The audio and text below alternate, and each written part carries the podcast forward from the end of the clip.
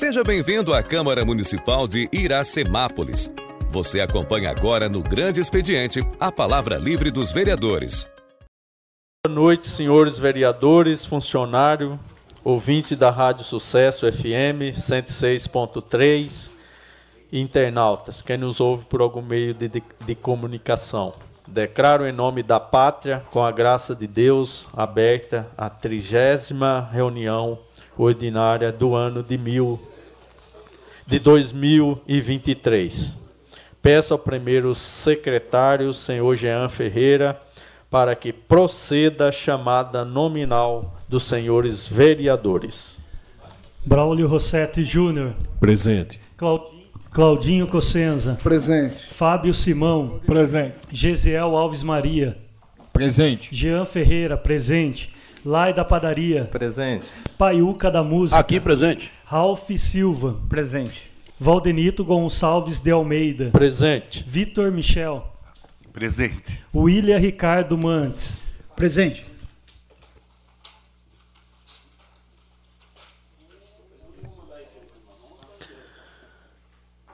Peço aos vereadores, funcionários e público presente que fiquem em pé para que o vice-presidente, vereador William Ricardo Mantes, faça a leitura bíblica.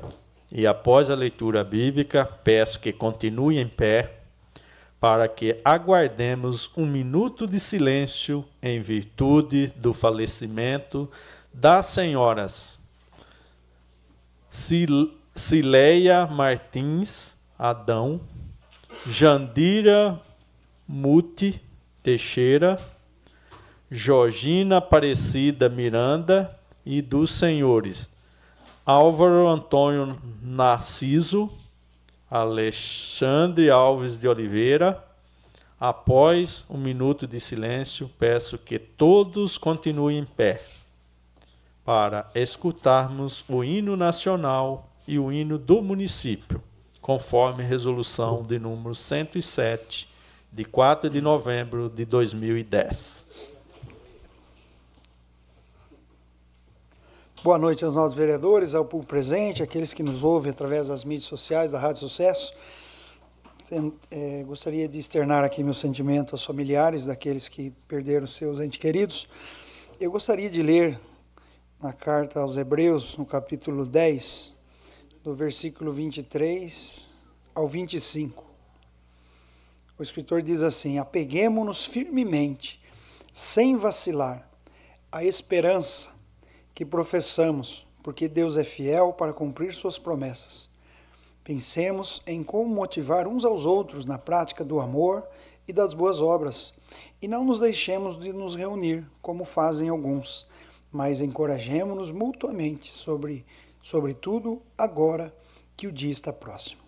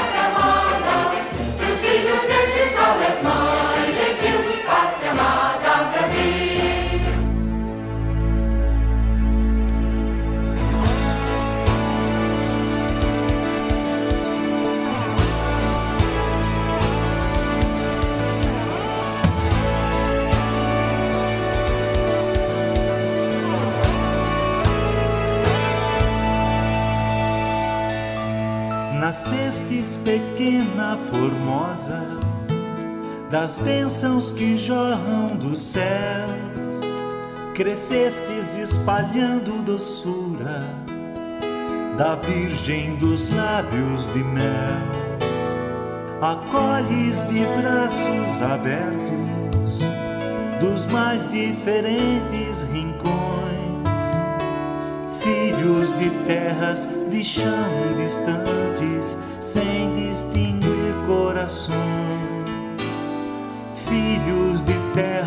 de chão distantes, sem distinguir corações.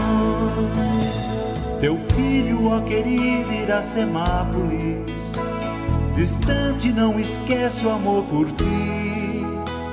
Teu nome faz lembrar nossas raízes, nascido como Tupi-Guarani. Iracemápolis berço de vida, de sorriso juvenil. Meu braço amigo, essa princesa do sudeste do Brasil. Correntes de irmãos imigrantes fizeram de ti berço seu, semearam na terra semente, a tua grandeza cresceu tua gente de braços tão fortes jamais se deixou esmorecer. Raios de luzes, de esperança, teu sol pra sempre há de ter. Raios de luzes, de esperança, teu sol pra sempre há de ter.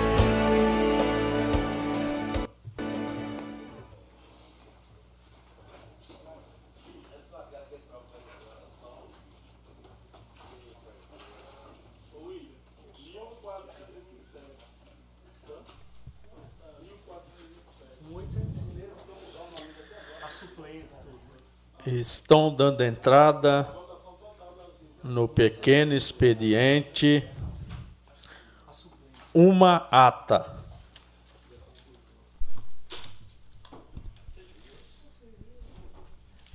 Ata da 29 reunião ordinária da sessão legislativa do ano 2023 da Câmara Municipal de Iracemápolis, realizada no dia 25 de setembro de 2023.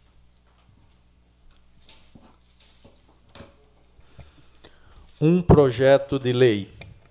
Projeto de Lei número 64, de 26 de setembro de 2023, dispõe sobre alteração da Lei Municipal número 11.196, de 26 de dezembro de 2000, que proíbe o cerol, mistura de cola e vidro moído, no município de Iracemápolis.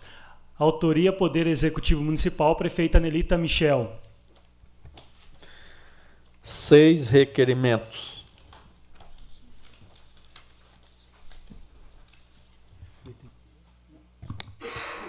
Requerimento número 153, de 26 de setembro de 2023. Autoria vereador Paiuca da Música. Assunto: Dia da Árvore. Considerando a nova função de fiscalizar os atos de gestão do Poder Executivo Municipal, requer, nos termos regimentais, a Excelentíssima Senhora Prefeita Municipal, por meio do seu departamento competente, as seguintes informações Quais ações foram feitas pela Coordenadoria do Meio Ambiente e Agricultura em virtude do Dia da Árvore? O presente requerimento se faz necessário, tendo em vista sanar dúvidas do vereador que subscreve. Requerimento número 154, de 26 de setembro de 2023. Autoria vereadores Ralph Silva e William Ricardo Mantes. Assunto: Pronto Socorro. Considerando a nobre função de fiscalizar os atos de gestão do Poder Executivo Municipal, requeremos, nos termos regimentais, a Excelentíssima Senhora Prefeita Municipal, por meio do seu departamento competente, as seguintes informações: relação dos profissionais escalado e em serviço no pronto-socorro no plantão das 19 horas do dia 25 de nove de 2023 até as 7 horas do dia 26 de nove de 2023. Requerimento número 155, de 26 de setembro de 2023. Autoria vereador Lai da Padaria. Assunto: relatório do novo poço artesiano. Considerando a nova função de fiscalizar os atos de gestão do Poder Executivo Municipal, requeiro, nos termos regimentais, a Excelentíssima Senhora Prefeita Municipal, por meio do seu departamento competente, as seguintes informações. Existe relatório quanto à quantidade de água, bem como a quantidade de metros cúbicos por segundo que pode ser captada nos dois novos poços artesianos. Caso positivo, solicito cópia.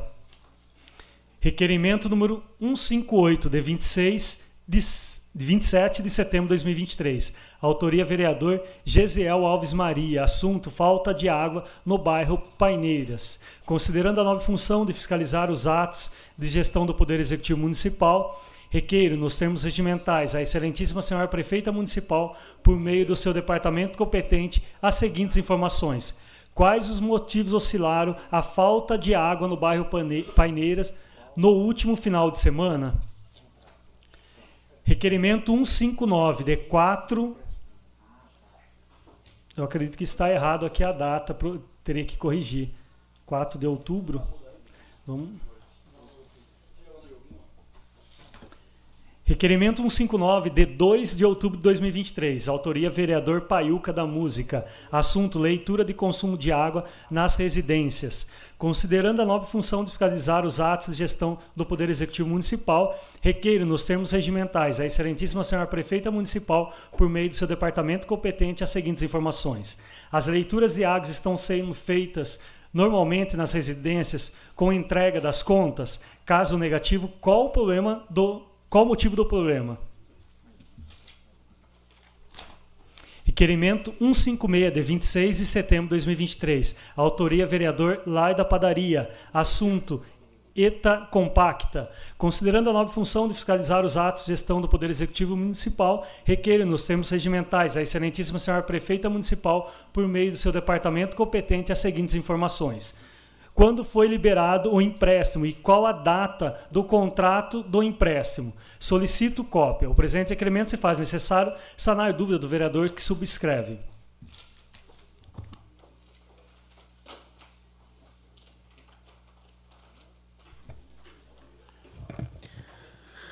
Uma moção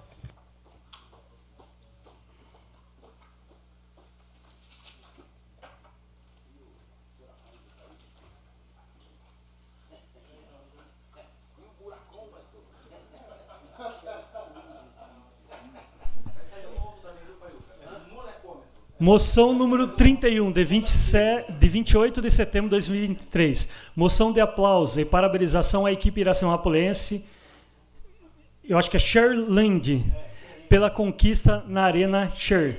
Autoria vereadores Paiuca e Jean Ferreira.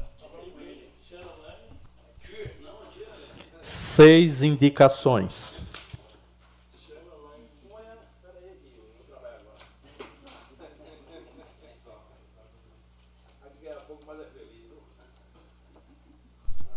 Indicação número 466, autoria Ralph Silva. Indico a chefe do Poder Executivo, junto ao órgão competente, que, conforme visita com o munícipe Cid Book na rua Francisca Cossenza, nas aproximadades da Igreja Filadélfia, indica ao, ao Poder Executivo a instalação de uma faixa elevada para que seja possível reforçar a segurança de pedestres ali que transitam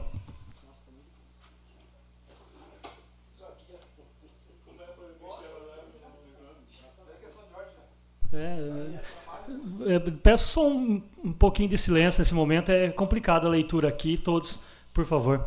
Indico Indicação número 467, autoria vereador Slay da Padaria, Claudinho Cossenza, Paiuca da Música, Jean Ferreira, Valdenito Gonçalves de Almeida e William Ricardo Mandes. Indicamos a chefe do Poder Executivo, junto ao competente, que realize fiscalização quanto à proliferação de escorpião na rua Alcides Buc, na aproximação do número 440, Rua Carlos Anilato, 435 e Rua Aurélio Donati.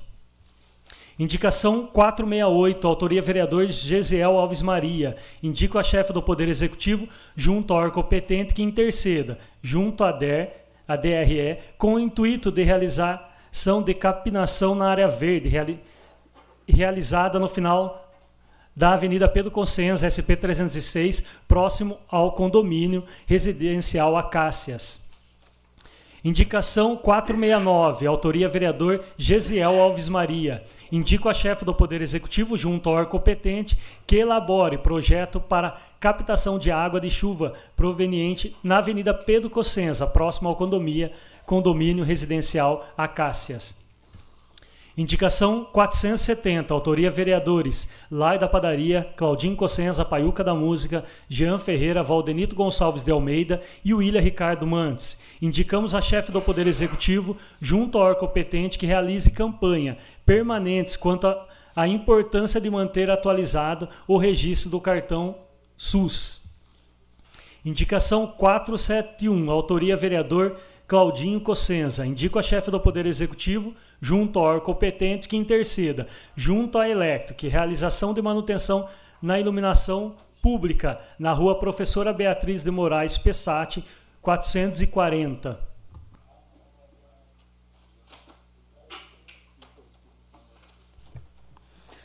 Uma correspondência do Executivo. Ofício número 186 Iracemápolis, 2 de outubro de 2023. Assunto: campanha de multivacinação. Pelo presente, solicito a Vossa Senhoria apoio para a divulgação da campanha de multivacinação que acontecerá de 30 do 9 a 31 do 10 no corrente ano, no município e será realizado dia D, no próximo sábado, 7 de outubro, das 8 às 16 horas na USF Dr. Ângelo Arlindo Lobo, Centro Odontológico e USF Maria Neves Alexandrino. O público-alvo são todas as crianças e adolescentes abaixo de 15 anos. Porém, serão realizadas todas as vacinas do calendário vacinal, além das vacinas contra Covid e influenza, também para adultos. Levar cardeneta de vacinação e cartão do SUS ou documento pessoal insta ressaltar que nessa data também ocorrerá a pesagem do programa Bolsa Família. Levar caderneta de vacinação e cartão pré-natal para a gestante. Sem mais, agradecemos e colocamos-no à disposição para maiores esclarecimentos. Vivian Graziela da Silva, diretora da Vigilância Sanitária do município de Iracemápolis.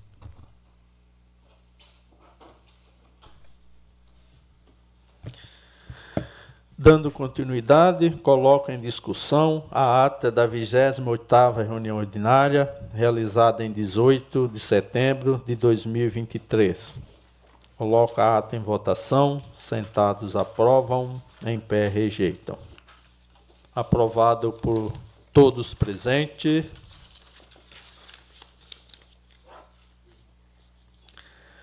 Trigésima reunião ordinária do dia 2 de outubro de 2023. Discussão única.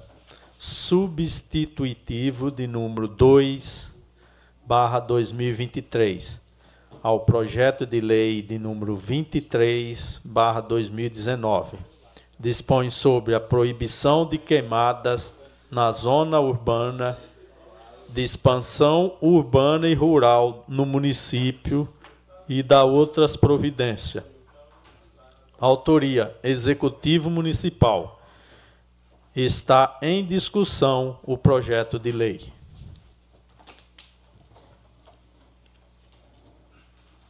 Com a palavra, o vereador Ralph Silva.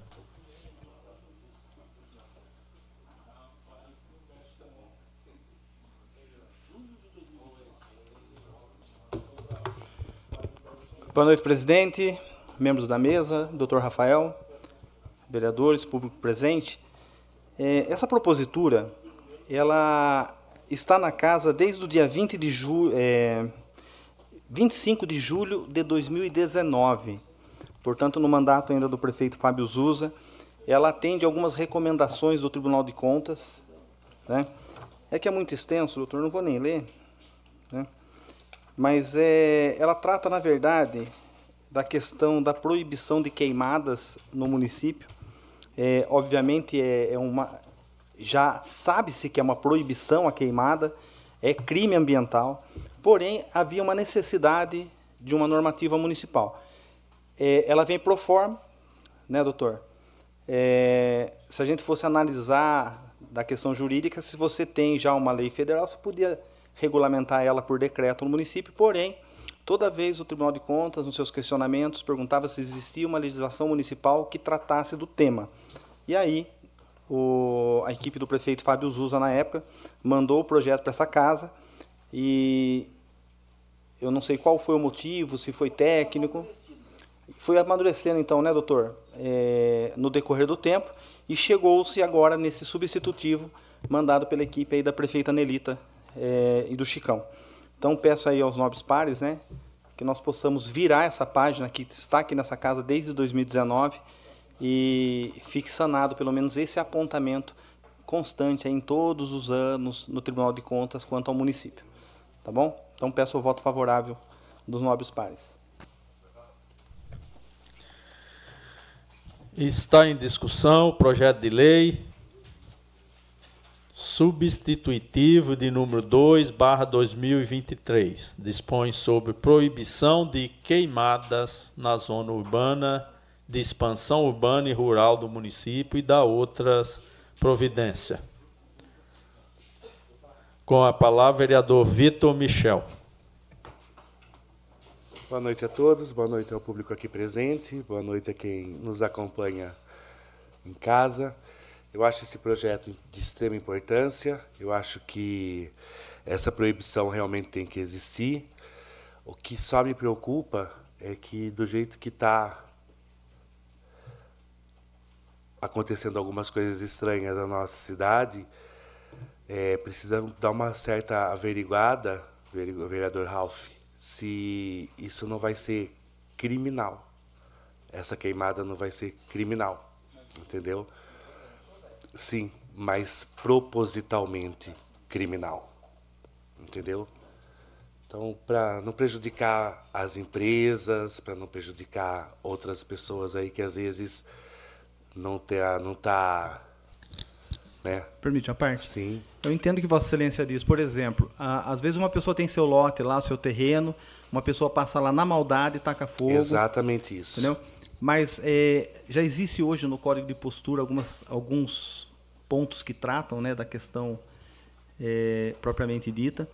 E aí é uma questão, viu, Vitor, é, da pessoa cuidar do seu terreno, manter ele sempre limpo, não deixar nada que seja propício à, à combustão. Isso, é, de certa forma, vai ter que acender uma luz na pessoa e cuidar melhor do seu e como terreno. a gente faz isso em relação à cana-de-açúcar? Aí já é a questão da usina. A usina já tem um passivo muito grande, inclusive com discussões é, no Supremo Tribunal de Justiça. Eu acho que nós temos que pensar, na, a, o, o, foco né, da, do executivo foi pensar no, na questão urbana mesmo, né, que é, é realmente o escopo do que o Tribunal de Contas exige. Mas é, é, cada um tem seu corpo jurídico, a empresa tem seu corpo jurídico, mas é bom de se dizer que depois de sancionada essa lei, de se intensificar campanhas educativas, principalmente mostrando esse outro lado pro proprietário de terreno que ele também pode estar tá, é, ele pode estar tá, é, gerando essa possibilidade para quem tem maldade. Então tá bom. Obrigado, boa noite. Está em discussão projeto de lei de substitutivo de número 2 barra 2023. Autoria. Executivo Municipal. Com a palavra, vereador Cláudio Cossesa.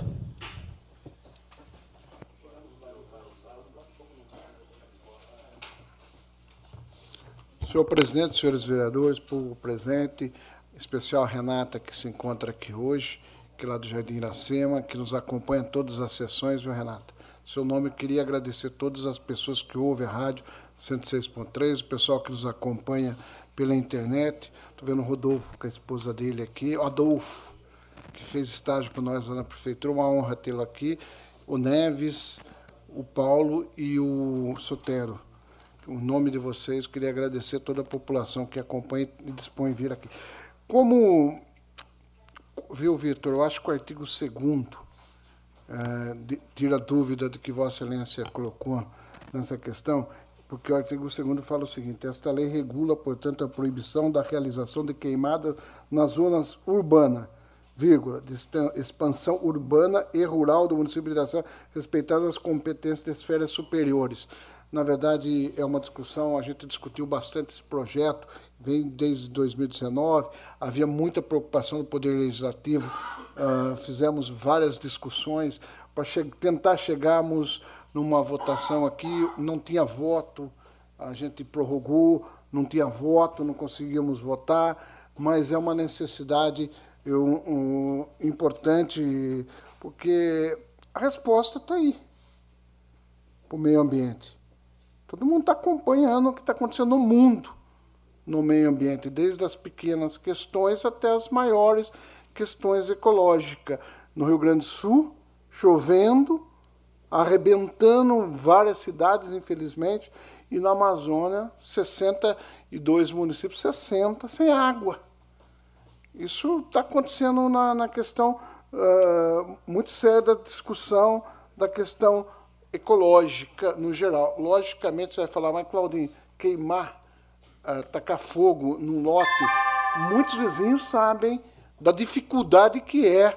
E, e quando às vezes pega naquelas áreas ali entre o Luiz Ometo, apresento mais um, dois minutos, por favor, um minuto para mim, é que eu acho que é um assunto importantíssimo. A gente sabe como a população reclama, e com razão, nos, uh, naquela, quando às vezes as pessoas no, no tentar uh, fazer alguma coisa, pega fogo, a, o pessoal que mora na área urbana, a dificuldade que tem em outros locais, tem vários locais que é dificílimo. Na, na zona rural, a usina tem um sistema que é aquela questão de tentar fiscalizar o máximo possível. Uh, existe outra até tecnologia de criminal, o pessoal vai tacar fogo na questão da cana, mas a usina tem uma técnica hoje, a CETESB, que fiscaliza as denúncias, a polícia ambiental tal, mas é, é uma preocupação que a gente tinha também, viu, Vitor, aqui na cidade, porque a gente tem bastante locais que tem área da prefeitura, tem as APPs da prefeitura, uh, mas aí a gente também conta com a população, eu acho que esse tema uh, demorou demais para votarmos aqui na Câmara Municipal, a regulamentação dessa lei. Queria pedir em nome da nossa bancada que a gente votasse e, na verdade, a gente votasse esse projeto e tenho certeza que vai ser, todas as bancadas vão votar a favor, que a gente vai dar um passo uh, importantíssimo para a regulamentação desse projeto. A parte, o vereador Bem, parte.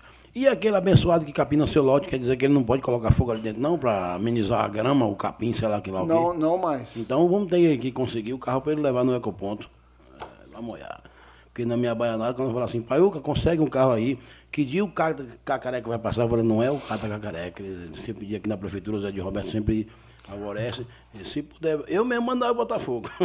É, mas, mas, não pode mais. Mas, Paiuca, essa é uma das questões das, de muita reclamação da população que, que tem aqui, na verdade, porque isso é um crime ambiental. Não. Não. Não, que, que a própria usina, ela não pode tacar fogo na cana dela. A terra é dela. Muito, muitas situações. Uh, agora, se for pedido autorização, se for, for requerido uh, para os órgãos competentes e ele autorizar a fazer acero, aí é uma outra questão legal, mas tem que ter autorização legal. é, é, essa é uma discussão, inclusive, muito forte. Permite, só rapidinho, Claudinho. Por favor. É, resto de podas, de gramas, que caiba num saco de 100 litros, o próprio caminhão do lixo leva. Então não tem hoje justificativa de se falar um pouquinho, vou queimar, porque coloca no saco de lixo, bota na rua lá que o caminhão vai levar. Ok, presidente. Com isso que eu encerro e peço à nossa bancada que vote a favor ao substitutivo número 2, ao PL 23, de 25 de julho de 2019. Nós estamos em 23, seis anos.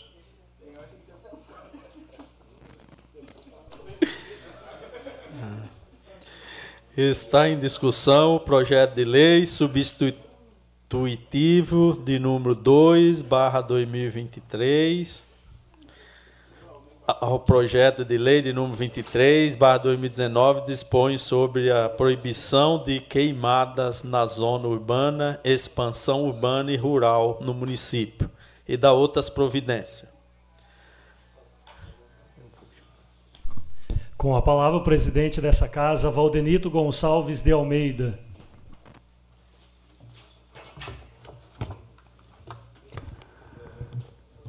dispensando aí as formalidades, ouvinte da Rádio Sucesso, público aqui presente, que nos ouve por algum meio de comunicação. Ah, esse projeto realmente está há algum tempo nessa casa. Eu ainda é na época que eu era fazia parte da, da comissão de Justiça e Redação. Nós discutimos esse projeto algumas vezes Hoje a gente tem um consenso para votar o projeto, mas eu ainda, vamos dizer assim, tem algumas coisas que eu não concordo nesse projeto. Aqui. Até eu tenho discutido, tenho falado várias vezes né, com o nosso jurídico, eu, o doutor Rafael sabe do meu posicionamento. Qual é meu questionamento? Até, né, doutor, não pode nem fazer emenda senão teria feito, é, é o seguinte. Hoje, nós votando esse projeto, você tem lá um terreno, você fez uma reforma na sua casa, sobrou um restinho de madeira, você não tem um carro para levar no ecoponto, se você fizer um queimar ali da, da fina aquilo ali rapidinho, agora também tem hora, né? não pode estar molhado, não pode ser de manhã, não pode ser à noite. Tem pessoa que não tem noção. Então, ele, a hora que dá na cabeça dele, você queima no meio do dia quando está quente, não faz nem fumaça. Você queima de manhã cedo com a umidade, é só fumaça. À noite é só fumaça. Vai prejudicar o vizinho. Aonde que eu quero chegar? Hoje, as maior área pública é do município. E a gente sabe, a gente vê em várias cidades, Iracemapo não é diferente, vira e mexe e pega fogo na área pública. E aí, quer dizer, aquele cidadão lá que se arriscou a pôr um foguinho lá no, no terreno, nós, oh, vamos dizer, a, fiscalização da prefeitura vai lá multar esse cidadão. É. Só concluir meu raciocínio aqui, Paiuca. E o fogo na área pública, quem que nós pune? Não vai punir o município, não vai punir quem põe o fogo, nós vai quem que nós, porque ele vai acontecer. É, porque ele, ele vai acontecer, pois não, Paiu? A... É tipo a gente fazermos aqui uma cartinha para conscientizar, porque vocês não mudam a cultura da noite para o dia. Então vamos fazer algo para conscientizar a população, porque eu sou o primeiro a queimar o restinho de ficou lá. Eu sou o primeiro. E eu Permite sou parlamentar, parte, eu tenho que dar exemplo. Né? Permite uma parte, vereador? não, vereador. É exatamente esse o questionamento que eu fiz, né, sobre a queimada criminosa da pessoa ir lá e tacar o fogo na intenção de, de incriminar o poder público ou incriminar alguma outra pessoa em relação a isso. Foi esse o questionamento que eu fiz. Só que aí, Vitor, nós sabemos que assim vai acontecer. Agora, vamos dizer, no meu lote lá aconteceu. O dono é o Valdenito, vamos punir tá, mas é, isso. É, automaticamente. Exatamente. É, agora, isso. e no terreno público? Quem que nós vamos punir? Por isso que tem que investigar. É, então, aí, é, é, então, hoje facilita punir o munícipe que põe a queimada lá no seu terreno. O município não. Não facilita, nem o Estado. A mesma coisa, isso acontece com o Estado todo dia. Você pegar as estradas, a Bandeirante, a Anhanguera, vai daqui para São Paulo, para Campinas. Várias áreas você vê ou é bituca de cigarro, ou alguém intencional pegou fogo, queimou. Quem é punido por ali? Teria que punir o Estado. Mas ali você não acha quem punir. Permite né? a parte, vereador? Pois não, vereador. Eu vou discordar de Vossa Excelência pelo seguinte: o Estado não é culpado, o município não é culpado. Então, se alguém tacou fogo na área verde da prefeitura, tem que se, se investigar se foi fulano de tal. Ele é o, é o que acontece na usina hoje. Se alguém for lá e tacar fogo num, num talhão de cana da usina, se descobrir, a pessoa vai responder criminalmente porque não, não, pode. O Estado não tem culpa que alguém vai tacar fogo. O município, muito menos. Vamos imaginar naquela APP, lá na saída de, de frente com a entrada do Morro Azul, ali no Distrito Industrial. Alguém vai tacar fogo numa APP? A responsabilidade é da pessoa, do ser humano, da pessoa que fizer isso, tem que responder por isso. Jamais o município, jamais o prefeito ou a prefeita que está na cadeira, ou o governador ou o presidente da República. Agora, se for uma determinação da administração pública, aí cabe ao, ao departamento a, a, que fizer isso ou o responsável imediato. Isso não tem dúvida. Sua lei é clara né, nesse termo. Agora, numa propriedade de Vossa Excelência, ou na minha, se eu tacar fogo, eu vou responder. Lógico, eu sou responsável pela área. Agora, se, se A foi lá e tacou fogo, é ele que vai responder. Aí é crime. Exato. Agora, não, não existe. É uma questão de direito. É uma questão de, de provas, de, de é, é, é questão. Aí foge para a área criminal, né? É, é, nesse, é nesse sentido, Claudinha, o meu ponto de vista, porque é fácil você punir o dono do terreno, porque você sabe quem é. Agora, quem põe o fogo, você não vai achar quem é. Até fazer uma, uma investigação criminal, achar o culpado, vou citar um exemplo para vocês aqui, vocês conhecem. Está aqui eu com o Ilha. Quantas vezes nós andamos ano retrasado, Ilha? Aqui atrás, da, da, na pedreira ali. Queimou tudo lá. Alguém sabe que alguém foi punido, que alguém, quem ponhou aquele fogo lá, da onde? Queimou tudo.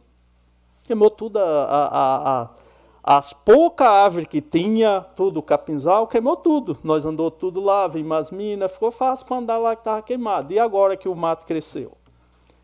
Então, é, é, é fácil a minha, minha preocupação, porque hoje fica fácil você punir o pequeno, o nome do lote.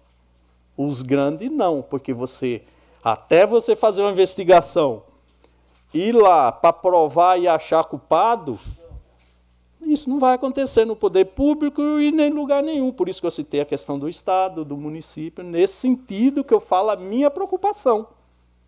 É nesse sentido.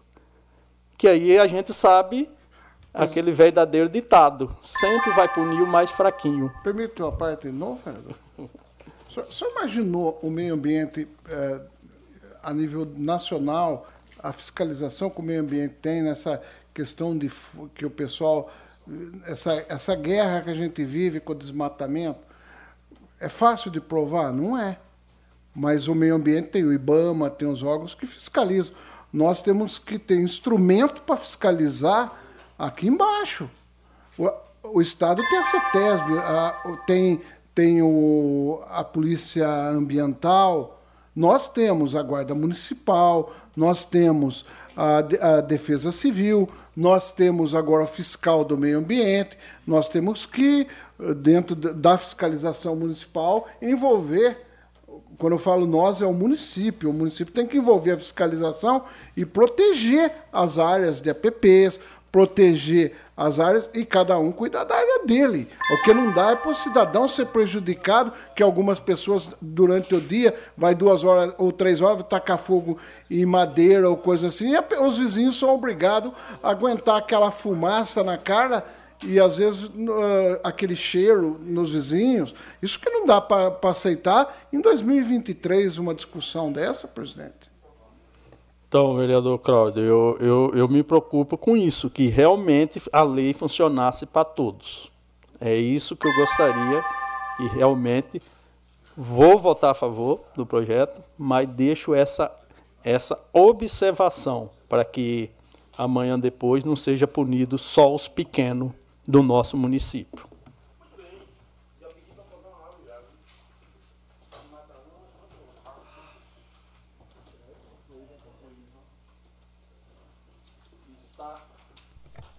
Está em discussão projeto de lei substitutivo de número 2 ao projeto de lei de número 23, barra 2019, dispõe sobre a proibição de queimadas na zona urbana, de expansão urbana e rural e no município, e da outras providências. Autoria Executivo Municipal. Com a palavra, vereador William Ricardo Mantes. Boa noite aos novos vereadores, ao público presente, aqueles que nos ouvem através das mídias sociais. É, como foi dito aqui, né, esse projeto ele existe desde 2019, mas ele não é um projeto feito pela, pelos vereadores, ele é um projeto que vem do executivo. Então ele veio, depois ele saiu de pauta porque foi retirado, e teve muitas modificações. Existem apontamentos diversos né, para que esse projeto pudesse voltar e ele voltou. Né, e hoje estamos aqui é, apreciando, ele passou pelas comissões e eu particularmente eu sou a favor do projeto.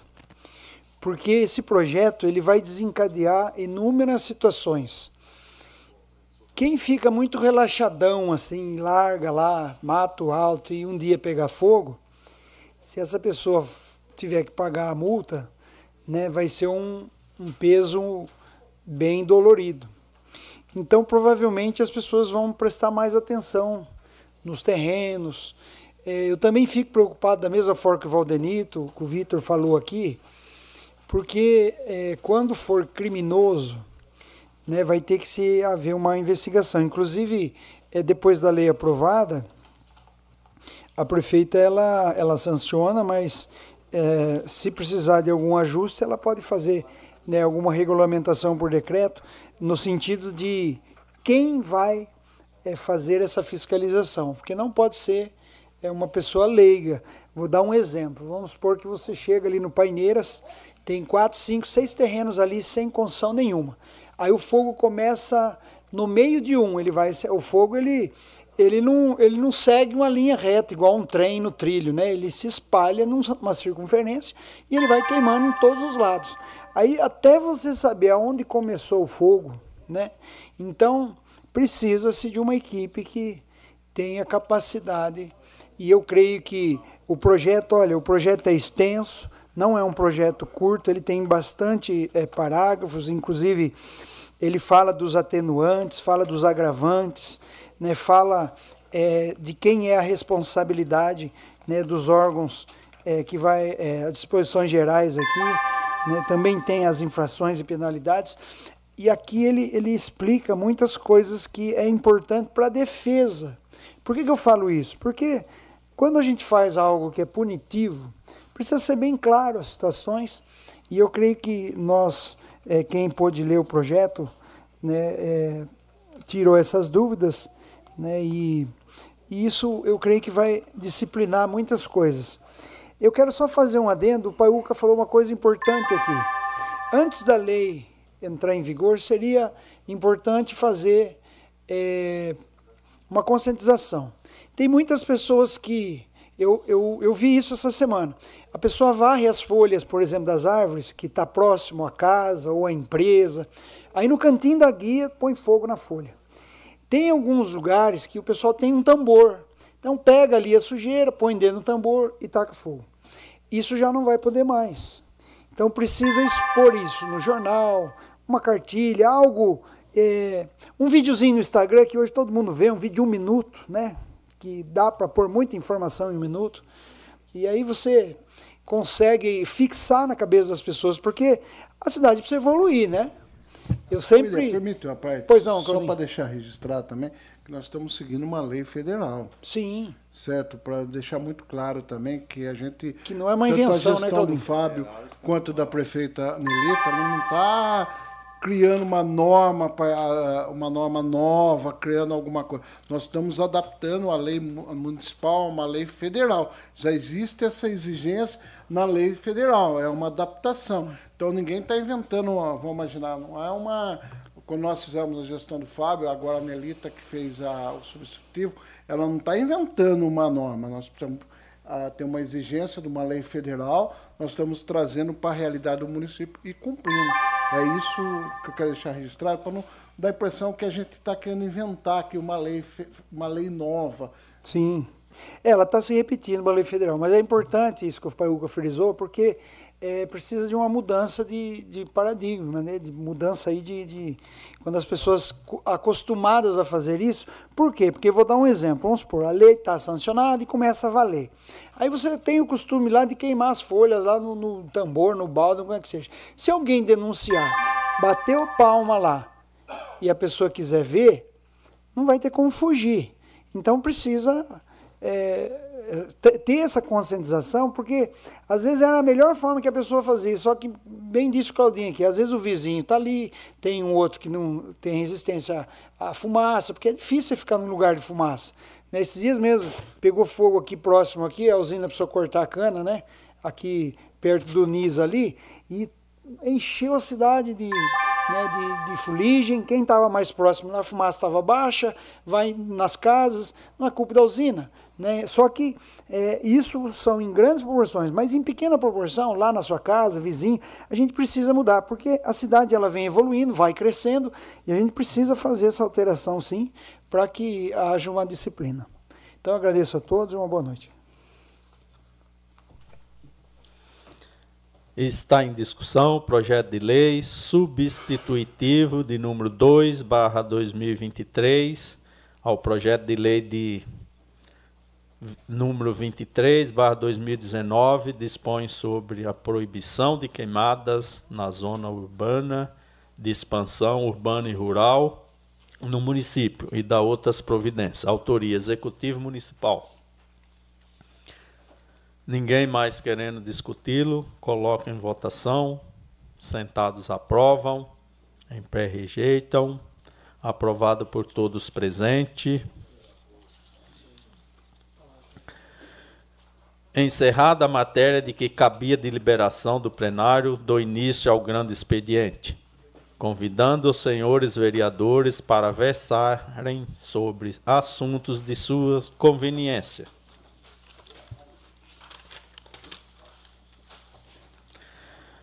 Com a palavra, o vereador William Ricardo Mantes.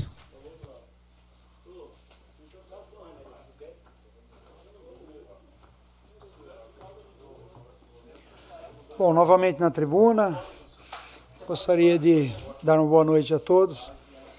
E hoje começo a falar um pouco mais cedo, né? A sessão teve uma votação de um projeto importante para disciplinar algumas situações no nosso município. Mas eu gostaria de iniciar minha fala agradecendo a população de Iracemápolis que nesse domingo né, esteve eh, votando nas pessoas aí do, que foram candidatas no Conselho Tutelar e parabenizar a todos os candidatos. E eu gostaria de fazer um, é, um destaque aqui, né? Que nós tivemos um candidato homem é, nesse, nesse pleito. Por que, que eu faço esse, esse destaque? Porque é, precisávamos que tivesse mais candidatos homens, não é por nenhuma situação, porque é, veja a seguinte situação: às vezes vai ter alguma festa no município e, e quando tem bebida alcoólica, o ECA precisa ser preservado na vida dos adolescentes e das crianças. E se houver alguma denúncia e precisar ir até o local, muitas vezes são as mulheres que têm ido até esses locais. E eu faço esse questionamento porque eu já, já aqui no município já teve né, alguns problemas eh, de, das pessoas se sentirem ameaçadas. Inclusive, eh, há um acompanhamento da guarda, da guarda municipal, muitas vezes até da polícia militar. Né? Mas eu faço esse adendo porque é tão difícil e, a gente, eu posso até fazer uma comparação aqui né, na igreja, quando nós temos o pessoal que cuida das crianças e dos adolescentes, na sua imensa maioria é mulheres também. Né? A gente faz o mesmo apelo é, para que haja essa figura masculina, né? porque tanto dentro da igreja como em casa, né, a gente sabe que quando não há uma das figuras, seja a masculina ou a feminina, né, a, a, a própria ciência, eu não vou falar de religião, né, é, ela pode classificar que a criança ela pode sofrer alguma, alguma falta né, na sua, no seu crescimento. E quando a gente pensa dessa forma, né, quando vê dessa forma, e eu vi, né, o Walter foi eleito, né, ele concorreu, e a gente vê a disposição de todas as pessoas, e eu vejo que o Conselho Telar é, um, é uma labuta tão difícil, porque você tem que aplicar a lei, e muitas vezes é, as crianças são abusadas, é, situações assim terríveis, que às vezes, se aplicar a lei, a criança tem que sair da casa. E muitas vezes não é uma criança só, é duas, é três, é quatro. E quando é mais que duas, às vezes para onde vai não pode ir todo mundo. Eu já vi situações de a conselheira falar assim: se eu, se eu continuar, né, as crianças vão ser separadas. Então a gente vê até, até esse tipo de situação. E, e hoje em dia é, eu vejo que ah, é muita coragem que essas pessoas têm que ter para fazer com que a lei, né, a lei, precisa ser a lei, né, ela seja cumprida. E quando você tem essas situações, porque o conselho, o conselho tutelar ele vai agir dessa forma, né? Ele age em tantas situações, mas quando é abuso, né, quando é maus tratos, quando é abandono, né, é tão difícil, porque geralmente estão ali mulheres, mães, né, que estão ali como conselheiras trabalhando, e, e, nessa hora você não, não pode levar muito para o lado emocional. Né? Você precisa ver primeiro o bem-estar da criança, do adolescente, e depois dos outros, das outras situações. Então eu quero parabenizar aqui a todos que participaram, a votação de todos, a mais a, a, a população, mais de 1.400 pessoas aí foram votar. 1.800, Fábio? Fábio fez a conta aqui para nós aqui. 1.800 pessoas. Eu acredito que deve ter sido recorde aí aqui em Iracema, porque geralmente não tinha fila para votar, né? Eu fui com a minha mãe de manhã fazer a votação, ela ela falou: "Não, filho, eu quero votar". Ela com 73 anos, viu, Braulio? Com 73 anos, minha mãe falou: Eu quero votar.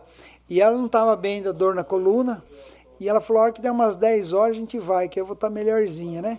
A gente foi votar.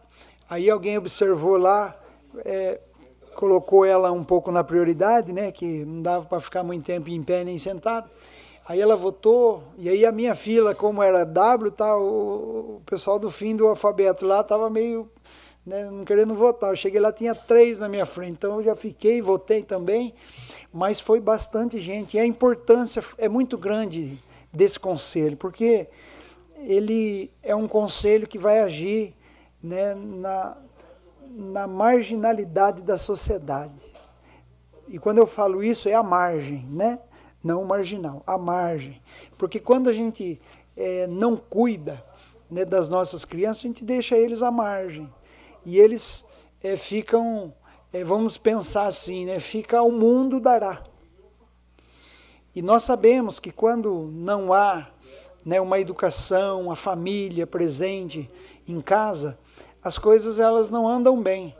Né? Eu tenho irmã professora e muitas vezes a gente ouve relatos né, de, de filhos que são rejeitados e depois na escola é, o problema se agrava e não é fácil. E depois a professora ela tem que ser psicóloga, ela tem que ser psicoterapeuta, ela precisa ser um monte de coisa, né? Porque isso desemboca na escola. Depois que sai da escola, desemboca na sociedade, né? Então o trabalho é difícil, é árduo, mas eu peço a Deus que proteja a todas que que venceram o pleito, aquelas que ficaram como suplente e que Deus possa restabelecer aí a, a sabedoria de todas e fazer com que esse conselho seja um conselho atuante e que também possa ajudar o município, né? Porque essa base, né, é uma base que muitas vezes as pessoas não davam valor. E eu vejo que neste ano, né, nesta eleição, não só aqui em Iracemápolis, né, eu estava vendo as notícias com relação a isso, né, muitas pessoas em muitos lugares enfrentaram fila, ficaram lá porque acreditam nas pessoas que estão votando. É, então eu agradeço a todos aí que tenham né, um excelente mandato. Falando um pouquinho da cidade, né, nós, graças a Deus, choveu um pouquinho, né, nós estávamos aí com um, um inverno bem atípico, bem quente, e eu fico pensando o que será de nós no verão. E, e precisamos, né, de fato, ter muita responsabilidade no consumo e uso da água, por, até porque né, o que nós aprovamos aqui, o 12 milhões para fazer a, a, a, lição de casa, é, não é tão rápido, não é tão simples de fazer, você não pode sair comprando e instalando.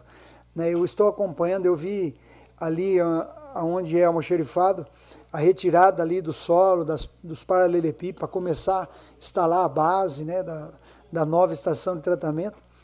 Eu, eu estava vendo, né, essa estação ela vai tratar 120 metros por segundo de água. Parece pouco, mas é mais do que a estação velha, que era isso que a gente precisava, porque precisa é, terminar esse projeto para você poder parar a estação velha para fazer manutenção. Ali tem registros ali da mesma idade do nosso município, né? É, e, a perca de água é muito grande.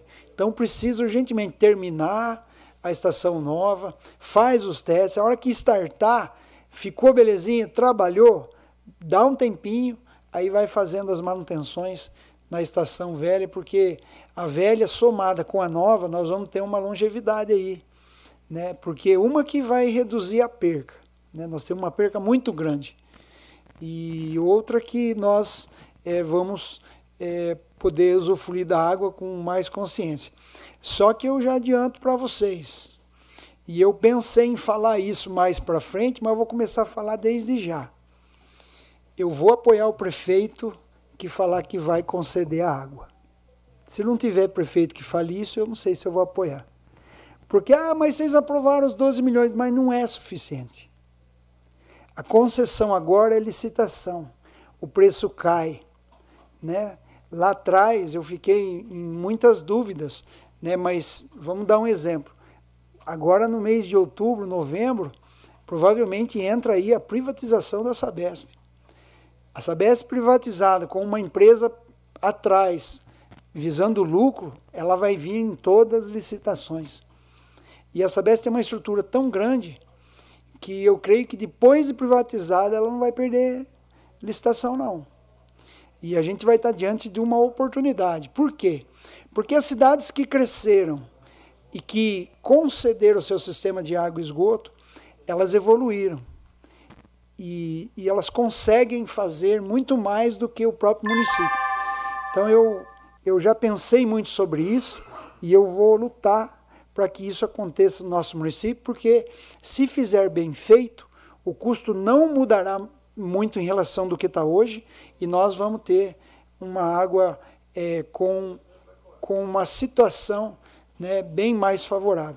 Eu digo a vocês, né, se tudo correr bem, eu creio que lá para o segundo semestre do ano que vem, nós vamos ter tudo funcionando. Só que aí, ó, já passou o verão.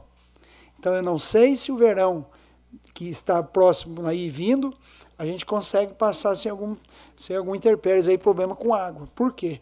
Porque a água nossa aqui é de chuva, né? As nascentes, as represas, não é um rio, não passa um rio aqui, não podemos tirar água indefinidamente.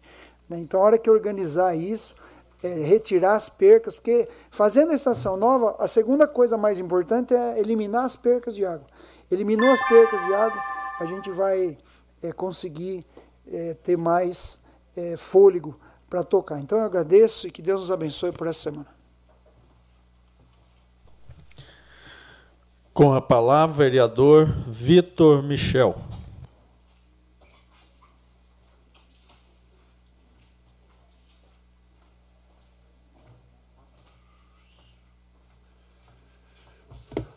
Boa noite a todos, boa noite ao público aqui presente, boa noite a quem nos acompanha pela, pelas redes sociais e pela Rádio Sucesso FM. Bom, eu gostaria de começar minha fala com o um recado da Prefeitura de Iracemápolis, do comunicado do setor de água. Tá? Vai ter uma manutenção, da, o Departamento de Água informa que amanhã a partir das 7 horas da manhã, acontecerá uma manutenção na caixa d'água do Jardim Carolino Meto, o que poderá afetar o fornecimento de água na parte alta da cidade e no distrito industrial. Após a realização do serviço, a previsão é que o abastecimento volte ao normal a partir das 13 horas. O pedido é que a população economize água para que não haja o desabastecimento. É, eu vou pegar um pouquinho a deixa da fala do vereador William sobre o Conselho Tutelar. Também gostaria de parabenizar as pessoas que se candidataram, a, aos ganhadores do Conselho Tutelar, principalmente a Ju Rocha, que é uma pessoa que eu tenho um apreço muito grande. E sabe, vereador William, Sobre a, a, a quantidade de homens se candidatando ao Conselho Tutelar, na minha humilde opinião, isso é o reflexo de uma sociedade machista. E eu vou explicar o porquê. Quando a gente trata da educação da criança, quando a gente trata da, de lidar com família, quando a gente trata de lidar com pessoas, né, propriamente dito com mulheres, com digamos assim, com atos mais femininos, obviamente os homens eles não vão. Veja aqui, por exemplo, nós temos uma Câmara com 11 homens e nenhuma mulher. E dentro do Conselho Tutelar a gente tem 300 mulheres concorrendo e um homem. Então isso é um reflexo, sim, de uma sociedade que coloca a mulher, desculpa a minha sinceridade, mas como a dona de casa, como aquela que cuida das crianças, como aquela que é, vai lutar pelo direito das crianças, e o homem sai um pouco desse, desse literalmente direito de fazer isso. Então isso é um reflexo, infelizmente, de uma sociedade machista. Mas acho que os homens sim têm que também ocupar esse direito e dever de estar fazendo isso. Em relação à, lei das, das queimadas que a gente aprovou aqui na cidade, que a gente acabou de aprovar, né, em, em, acabamos de aprovar essa lei, o porquê da minha fala? Pelo seguinte, eu acho que a gente precisa lidar, às vezes, com a falta de educação e com a falta de empatia, com a falta de conhecimento, às vezes, das pessoas. Por que, que eu estou falando isso? Nós, do poder público, do legislativo, a gente sabe o quanto a gente recebe de reclamação da população. A gente sabe disso. E quantas e quantas vezes nós somos acionados e quantas e quantas vezes nós corremos atrás de solucionar os problemas que a gente é acionado? Estou mentindo, casa? Acredito que não, né? Todo mundo aqui concorda que a gente corre atrás de resolver os problemas que a gente é acionado, certo? E daí, a gente acaba às vezes lidando com algumas situações que me colocam a pensar. Eu fui acionado há pouco tempo atrás por algumas pessoas sobre a falta de torneira da Praça Bortolo Polônio. Eu não sei se mais alguém aqui foi acionado sobre isso. A Prefeitura Municipal realizou a troca dessas torneiras na sexta-feira, por volta das quatro horas da tarde. Ontem, por volta da meio-dia, eu recebo um vídeo no meu celular com a pia da Praça Bortolo Poloni inteirinha estourada. Com água jorrando para tudo quanto é lado.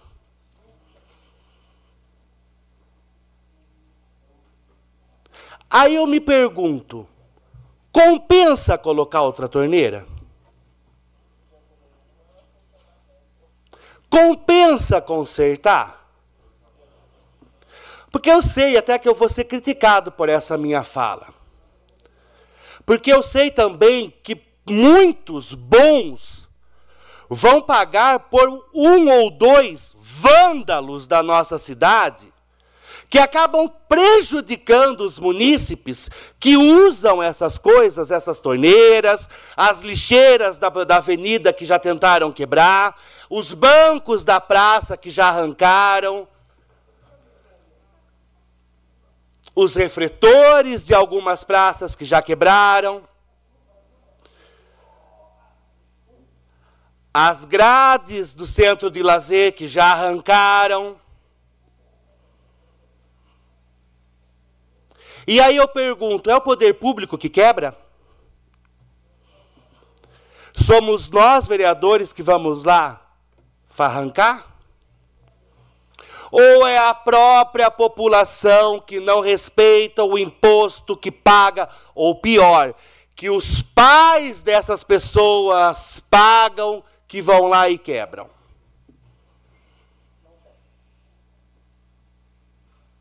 Por isso do meu questionamento quando eu falo em relação à queimada. Porque não custa nada uma pessoa ir lá e tacar fogo numa área verde do município, ou inclusive no terreno do vereador Valdenito.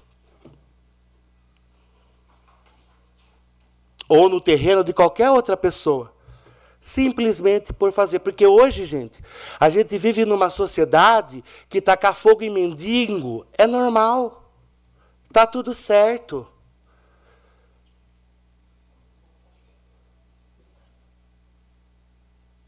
Então, a minha revolta é o seguinte: o poder público faz, alguns, veja bem, estou frisando, alguns destroem e as pessoas acham que está tudo bem. Não está tudo bem. População do bem. População do bem. Eu agradeço a pessoa que me mandou esse vídeo, que me mandou esse áudio, que continue mandando, que continue fiscalizando, porque se eu estou aqui, assim como esses outros dez estão aqui, estamos aqui para isso para poder contar com vocês, que vocês continuem nos enviando, porque infelizmente a gente não é onipresente. Nós não podemos estar em todos os lugares ao mesmo tempo. Mas é graças a vocês que a gente consegue resolver esses pequenos problemas que vocês nos enviam.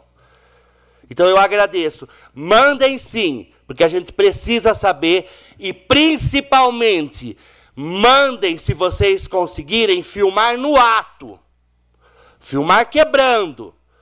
Porque dano ao patrimônio público da cadeia. E a gente tem que prender. Permitou a parte, Vitor? Se for rápido, sim.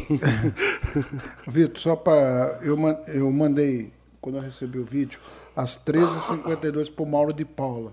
Eu recebi e já encaminhei para ele. Aí depois o Mauro ontem mandou para mim na situação que se encontra, né? Estava vazando água na sexta, 13h50, a prefeitura arrumou e depois estouraram tudo. De novo. Certo, mas eu queria agradecer ao Mauro de Paula, porque é. ele foi pronto no atendimento. Eu já ia agradecer ele também. Mas só para deixar registrado, viu, vereador?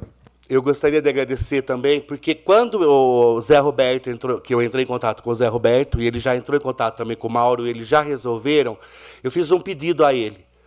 Eu falei, não coloque outra torneira. Feche com uma rosca e deixe sem torneira, porque não vai compensar colocar. Porque você vai colocar outra, a pessoa que quebrou vai lá e vai quebrar de novo. Porque eu volto a dizer, parece coisa mandada.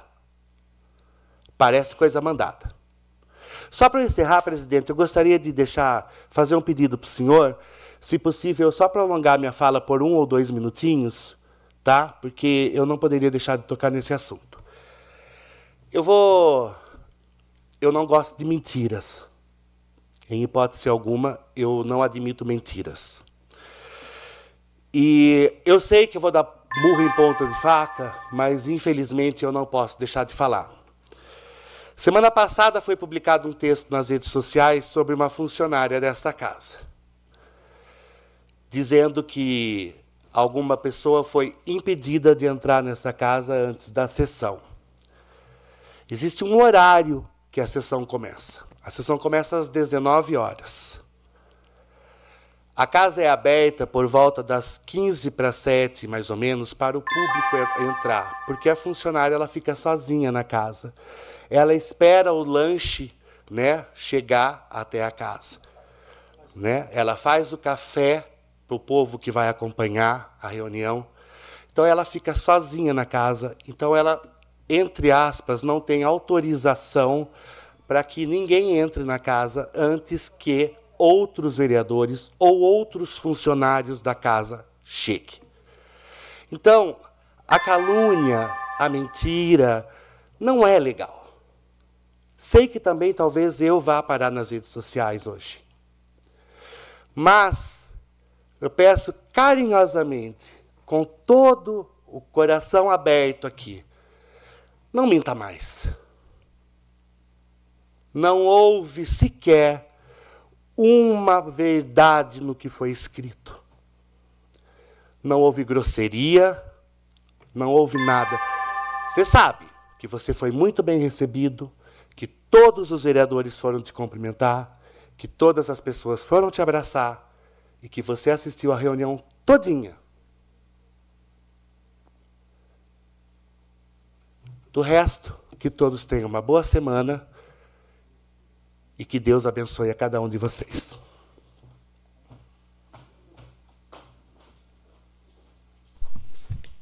Com a palavra, o presidente dessa casa, Valdenito Gonçalves de Almeida. Dispensando aí as formalidades, mais uma vez nosso boa noite para quem nos ouve pela internet, pela Rádio Sucesso, que agora que chegou agora há pouco o Cláudio, né, presente aqui nessa casa de lei. E eu queria até é, continuar aí na, na, no fim da fala do Vitor, né? Eu fiquei sabendo hoje da, das postagens, eu não sou muito de ficar em redes sociais, que realmente essa pessoa postou aí, que veio aqui, que foi impedido de entrar na, na casa de lei. É, realmente, fora do horário, você vai ser impedido mesmo. A casa tem um horário normal até as, as 5 horas, estará aberta. Depois das 5, só próxima reunião. Os 15 minutos para a reunião, 15 ou 20, os vereadores começam a chegar. E aí que a casa é aberta. Então, nesse período das 5 às, às 18h40, não é, não é aberto o público a casa de lei. Esse aí não é aberta, às vezes, nem aos veri alguns vereadores. Só se tiver uma reunião, se tiver um, um convite, aí sim é aberta. Fora isso, não é. Então, aí a partir das 20 para 7, aí a casa aí é que é aberta. Então a funcionária vem um pouco mais cedo para fazer o café, para receber aí a, o lanchinho que vem aí para os vereadores. E é nesse horário que é, que é aberta aí. Então a pessoa aí, é, que nem o Vitor falou, não, não, não falou a verdade, falou a verdade dele, não a verdade da Câmara da Casa de Lei. Então aí eu é, como é que fala, agradeço o Vitor aí pelas palavras e realmente é essa que é a verdade. Queria também agradecer, né, a todos que se candidataram, né, que tiveram a coragem de se candidatar para a vaga do conselho tutelar. Parece fácil, parece fácil, mas não é um trabalho fácil. É um trabalho que você tem que tomar quem é eleito tem que tomar algumas decisões difíceis em algum momento. Então, por isso aí eu quero parabenizar todos que concorreram, aos eleitos, né, que vai assumir em breve aí a, a vaga. E que não, quem não foi eleito tem uma, na, na próxima, né, tem a, a, mesma oportunidade. Isso acontece com nós aqui, vereadores, que disputam eleição. Alguns são eleitos, outros não. Mas na próxima eleição, você se prepara e você, e você concorre em uma próxima eleição. Então sempre era cinco vagas, cinco foram eleitos. Eu até achei legal a forma que a, a ordem que foi eleita, é, quer dizer, o número de pessoas que foi eleita e tendo um homem, porque alguma situação precisa de homem. Precisa de um homem para fazer a verigação. Em algum momento do trabalho, o conselheiro tem que fazer alguma averiguação. E aí, no caso de meninos, tem que ser homem. No caso de meninas, tem que ser mulher. É, e tem um homem e quatro mulheres que foram eleitos. Então aí, é, ao contrário, se fosse cinco mulheres, e aí, algum momento ia faltar aí a presença do conselheiro masculino.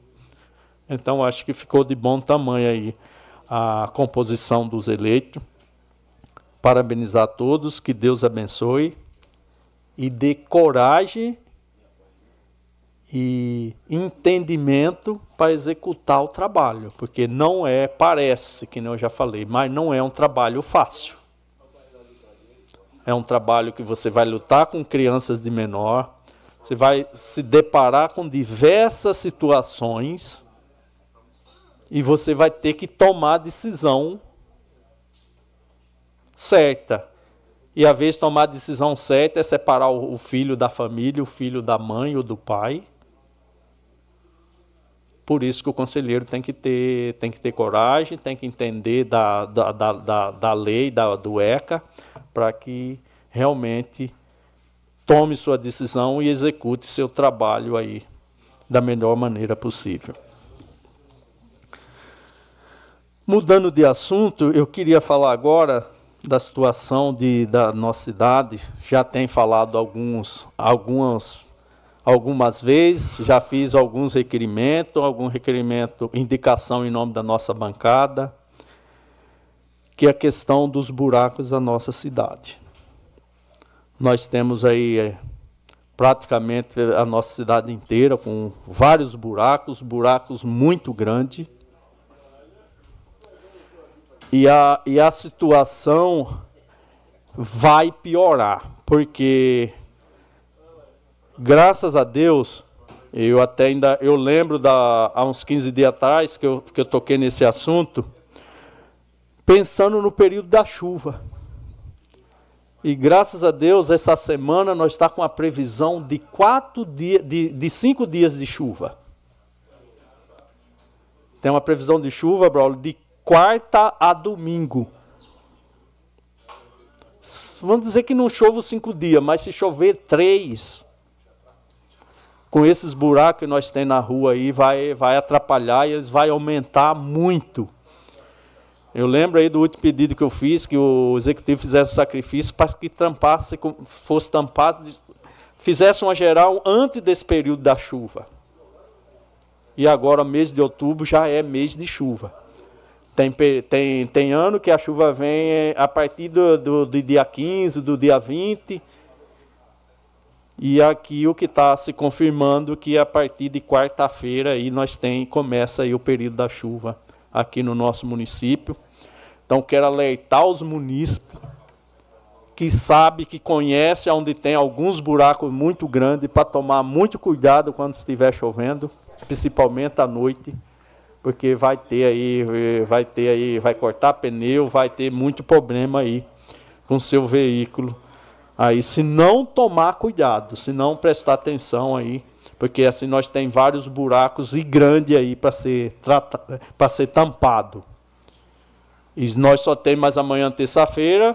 Se vier amanhã ainda dá para tampar alguns. O tampa buraco. Agora se não vier a partir da quarta com chuva a usina não roda, não tem como tampar buraco. Então aí nós vamos ter aí mais um final de semana aí com uns buracos muito grandes aí na nossa cidade que realmente precisa ser ser tampada aí o quanto antes, porque agora com a chuvarada começa a abrir mais ainda e aí o negócio vai ficar pior.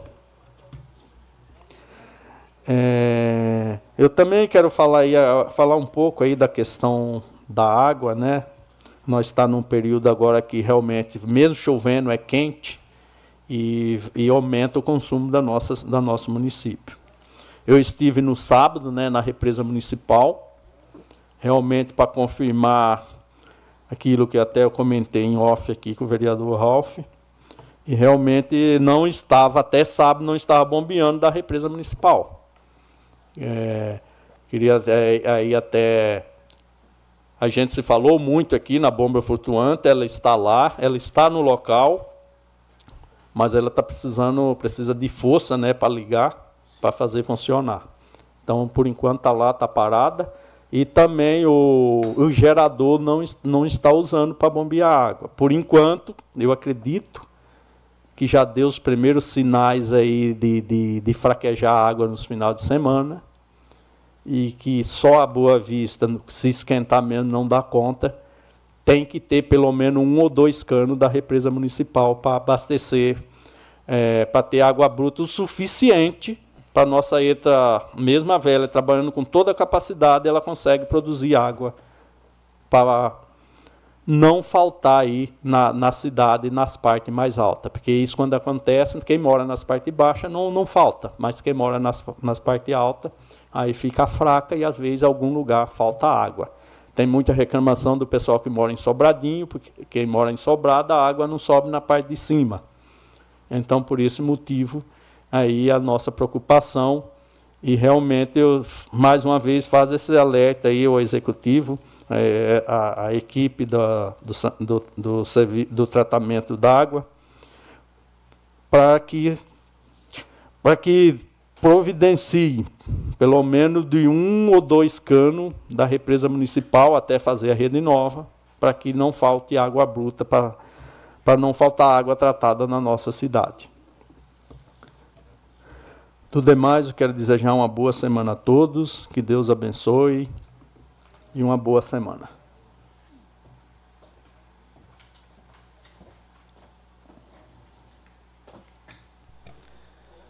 Com a, com a palavra, vereador Ralph Silva. Não vai hoje?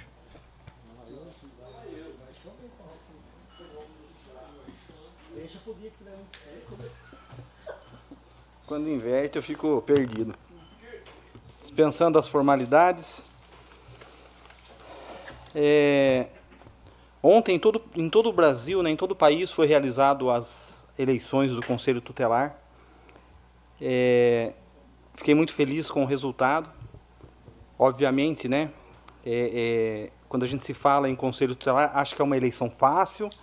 E porém também não é algo tão simples, não, quanto as pessoas pensam, né? Você tem que ali conhecer o ECA, que é o Estatuto da Criança e do Adolescente, entender a sua função de fato para não atropelar as suas atribuições e precisa ter um senso, né?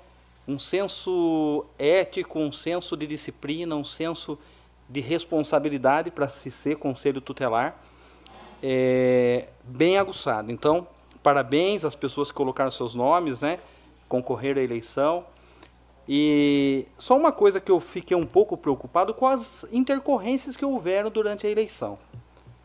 É, ao ponto de se ter manifestação do responsável do, do Ministério Público ali no local, é, são situações que a gente já percebe que é uma prévia para o ano que vem, que tem eleição municipal aí de vereador e prefeito. Então, diante das situações que aconteceram, eu quero que a pedir para a secretaria providenciar um ofício solicitando a cópia da ata realizada ontem ao final da eleição, é, é dentro das, das ocorrências que tiveram. Até porque precisa ser apurado. Eu lembro que na última eleição foi caçada uma candidata simplesmente porque ela tinha uma MEI. Mas nós vimos algumas situações ontem muito graves é, relatado lá durante a eleição. Eu acho que não pode passar batido. Tá? Então, é, enquanto vereador, quero acompanhar de perto o desenrolar do que foi relatado lá. Pois não. Poderia assinar com Vossa Excelência Por favor, Braulio. Obrigado. Por favor. E então, é, mesmo assim, não tira o brilho né, daquelas pessoas que foram buscar o voto, nós vimos ali famílias mobilizadas, a comunidade. Eu acho que é, nós temos visto aí uma manifestação até do ministro né, é, do governo federal querendo anular algumas eleições porque os conservadores avançaram muito. Então sempre fa eu falei no vídeo da importância de se ter pessoas corretas no conselho sem ideologia. Porque quando se for para se falar de garantir o direito de crianças trans, aí já perdeu todo o sentido. Porque isso não está no ECA. Então, é muito importante as pessoas que estão lá, eu tenho certeza que vão representar de fato aquilo que a gente defende, que é a família, que são os valores. E tirando essa intercorrência, foi perfeita a eleição. É, sobre a nova ETA, o William comentou aí, é, a obra está em andamento e existe a necessidade agora, Cláudio, de se já começar a questão da ETA, da ETA antiga, por uma questão até do GAEMA, toda uma situação. Então, a Nelita já determinou lá para que a equipe atualize as planilhas ah, e o projeto, né, para já se soltar um processo aí para a reforma da ETA. Já está conversando com a Desenvolve São Paulo, tem um saldo lá, é, que está previsto ainda para esse ano, que vai dar certo, e aí iniciar também já a, a nova ETA. Provavelmente nós tenhamos a inauguração da ETA nova com a ordem de serviço da ETA antiga. Isso é muito importante, é um avanço. É, eu destaco aqui, é, é eu moro no Paineiras, as, as, pessoas têm reclamado bastante, não é, não é falta de água em si, tem algumas ruas lá, as duas últimas ruas têm de fato até um determinado momento do, do, do alto consumo por causa do calor desses dias atrás, que acabou não tendo nem pressão para a água sair da torneira. Mas está caindo muita pressão. É, e a gente vê, porque nós temos uma quantidade que você trata e a gente não está tendo essa capacidade de trazer essa água bruta. Né? E o Valdenito pontua muito bem isso aí. É, e diante disso, já tem um projeto em andamento, já tem uma empresa de engenharia fazendo o trabalho da nova captação de água que é lá no córrego do Roseira, que a princípio no fio d'água nós vamos poder captar 30, é, de, de 30 a 35 litros por segundo. Se nós tratamos hoje 80 litros por segundo e nós vamos ter uma nova fonte de abastecimento de água bruta de 30 litros por segundo, é pouquinho mais de 30% do que nós temos atualmente. Então vai ser um backup interessante para que a gente não sofra com essa dificuldade em trazer água bruta para entregar para a população, que é o que está acontecendo. Estamos consumindo muito mais do que a gente tem capacidade de trazer para tratar. Né? A gente trata como, a gente fala como fabricar a água, né? que você pega a água bruta e transforma ela numa água potável e já é, pronta para o uso das pessoas. Então, existe já esse projeto, e esse projeto, com essa é, empresa de engenharia fazendo esse trabalho lá no córrego do Roseira, ela é o pontapé inicial para se construir uma nova represa no município. Nós sabemos que não adianta ninguém prometer construir uma represa se não fizer o projeto. Lá em, Santa, em Cordeirópolis conseguiu a construção de uma nova represa, mas começou lá com Elias Saad o projeto. Passou pelo, pelo FEIO dois mandatos, passou um mandato pelo Zorzo, e quem conseguiu fazer é, finalizando o seu primeiro mandato e indo para o segundo, foi o Adnan. E ainda ela está em fase ainda de finalização. Então, é importante nós sabermos, sabermos que nós teremos uma nova represa futuramente. Mas, para isso, primeiro vamos poder, vamos ter que é, fazer a captação de água no fio d'água ali no Roseira. Pois não, Claudinho? Importante as obras, essa questão do financiamento, 12 milhões, importantíssimo também. Mas eu queria perguntar para você, e a questão das perdas? Que teve uma discussão há um tempo atrás, Vossa Excelência tinha falado que já tinha sido contratado empresa para a questão de, dos gatos e para a questão das outras perdas que tem. Como que está isso daí? A questão da perda, Claudinho, na verdade o que acontece? É, Foi-se feito um projeto com FEIDO lá atrás, com macromedidores que não existem. Então a gente não sabe se foi tirado do papel isso aí. Eu falo porque eu recebi os documentos. Hoje está se trabalhando a questão do macros medidores, a telemetria é uma perda, inclusive está acontecendo alguma coisa lá que eu, eu quero pegar as datas que está vazando água lá perto da delegacia para ver se não é uma pessoa específica que está causando isso. Porque dois, duas vezes já, no espaço de tempo, vazou água lá. E não é para vazar. Só que ela vazou com uma quantidade menor. Então o que, que se entende? Que não viu o alarme da telemetria e não fechou a tempo. esqueceu de fechar, quando foi fechar, tem aquele lapso até parar de sair a água. E aí vazou um pouco, vazou um período lá. Então, sim, nós temos a ferramenta na mão e precisa que ah, os executores tomem cuidado e se atentem para não perder mais água. Pois não, Valdanito? É, lá, Ralf, chama-se o tanque pulmão, aquele lá. Então ali é realmente precisa do, do sensor lá para não derramar. Então se ele encher, porque assim, você bombeia daqui para lá com quatro bombas, Uhum. de lá para lá com, uma- com uma só.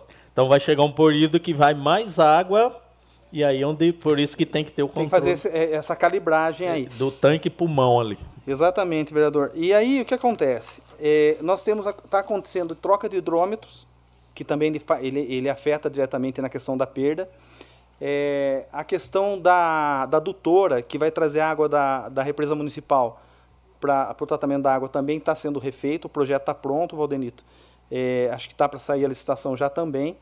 Tá? Então, está tudo estrangulado. Lá era por gravidade, tudo estourado o cano, porque as árvores cresceram em volta do cano e foi, as raízes foram estrangulando os canos e começou o vazamento e a água começou a não descer mais por conta de pegar ar. Então, é, é uma série de ações, Claudinho, que está se acontecendo. E um ponto que tem muita perda é a ETA velha.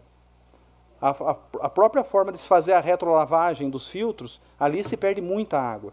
E a, a, a ETA nova, que é a, a que vai fazer em cima, é, o sistema de retrolavagem dele, a água ela é reaproveitada dentro do, próximo, do próprio sistema. Isso é muito importante. Então nós vamos eliminar a perda na nova ETA e tra- retrabalhar a questão da antiga. Ah, e sobre uma polêmica aí, né, com algumas piadinhas sobre o buracômetro, eu queria só deixar para a população o seguinte: eh, toda tecnologia ela tem que saber ser utilizada. Eh, na medida que as pessoas não é que não entendem, mas existe uma certa maldade que tudo que possa dar resultado causa geralmente assim um é, um comichão na pessoa para tentar desmerecer aquilo que a gente faz. Eu agradeço imensamente o deputado federal Amon Mandel, que é do estado do Amazonas, que ele desenvolveu esse aplicativo exatamente para colaborar de uma forma efetiva com a gestão pública.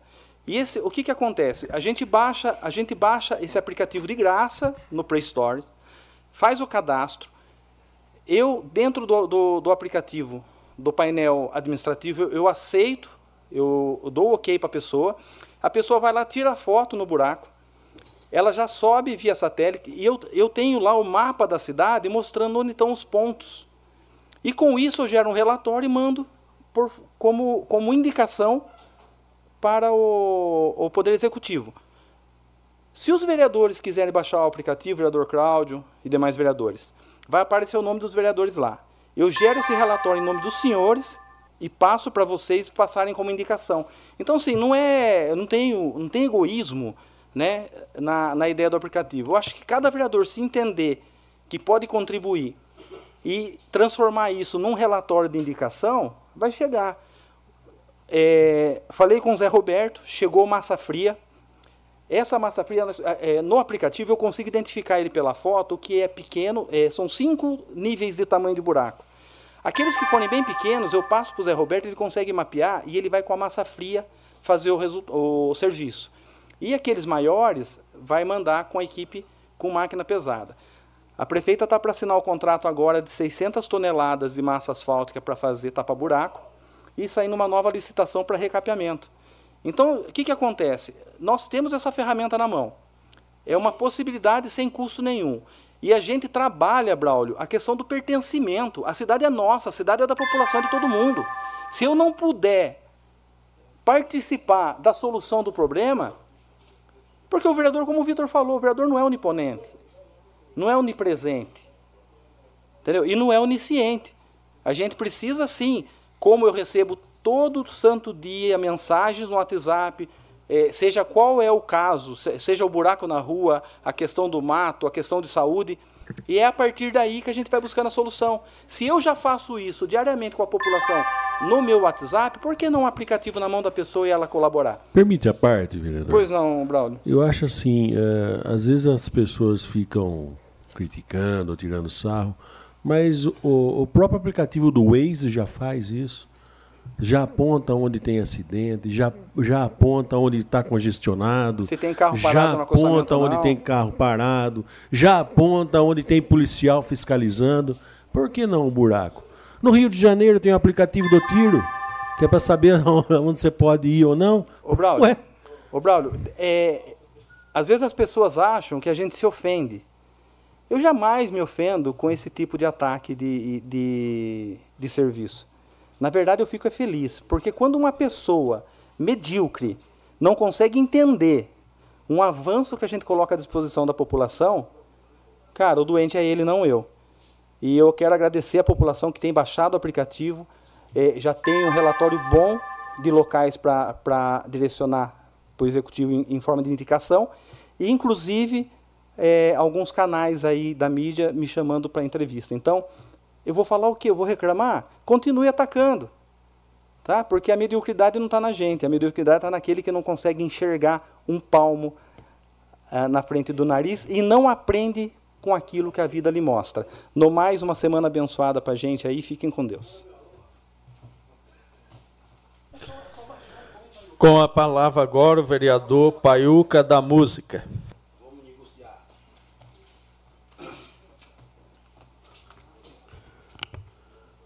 Boa noite à mesa, público presente, internauta, na rádio 106,3. Deus abençoe de A a Z aí. Meu povo conterrâneo ali, que Deus abençoe, viu, da menina. Valeu ele, aquele abraço.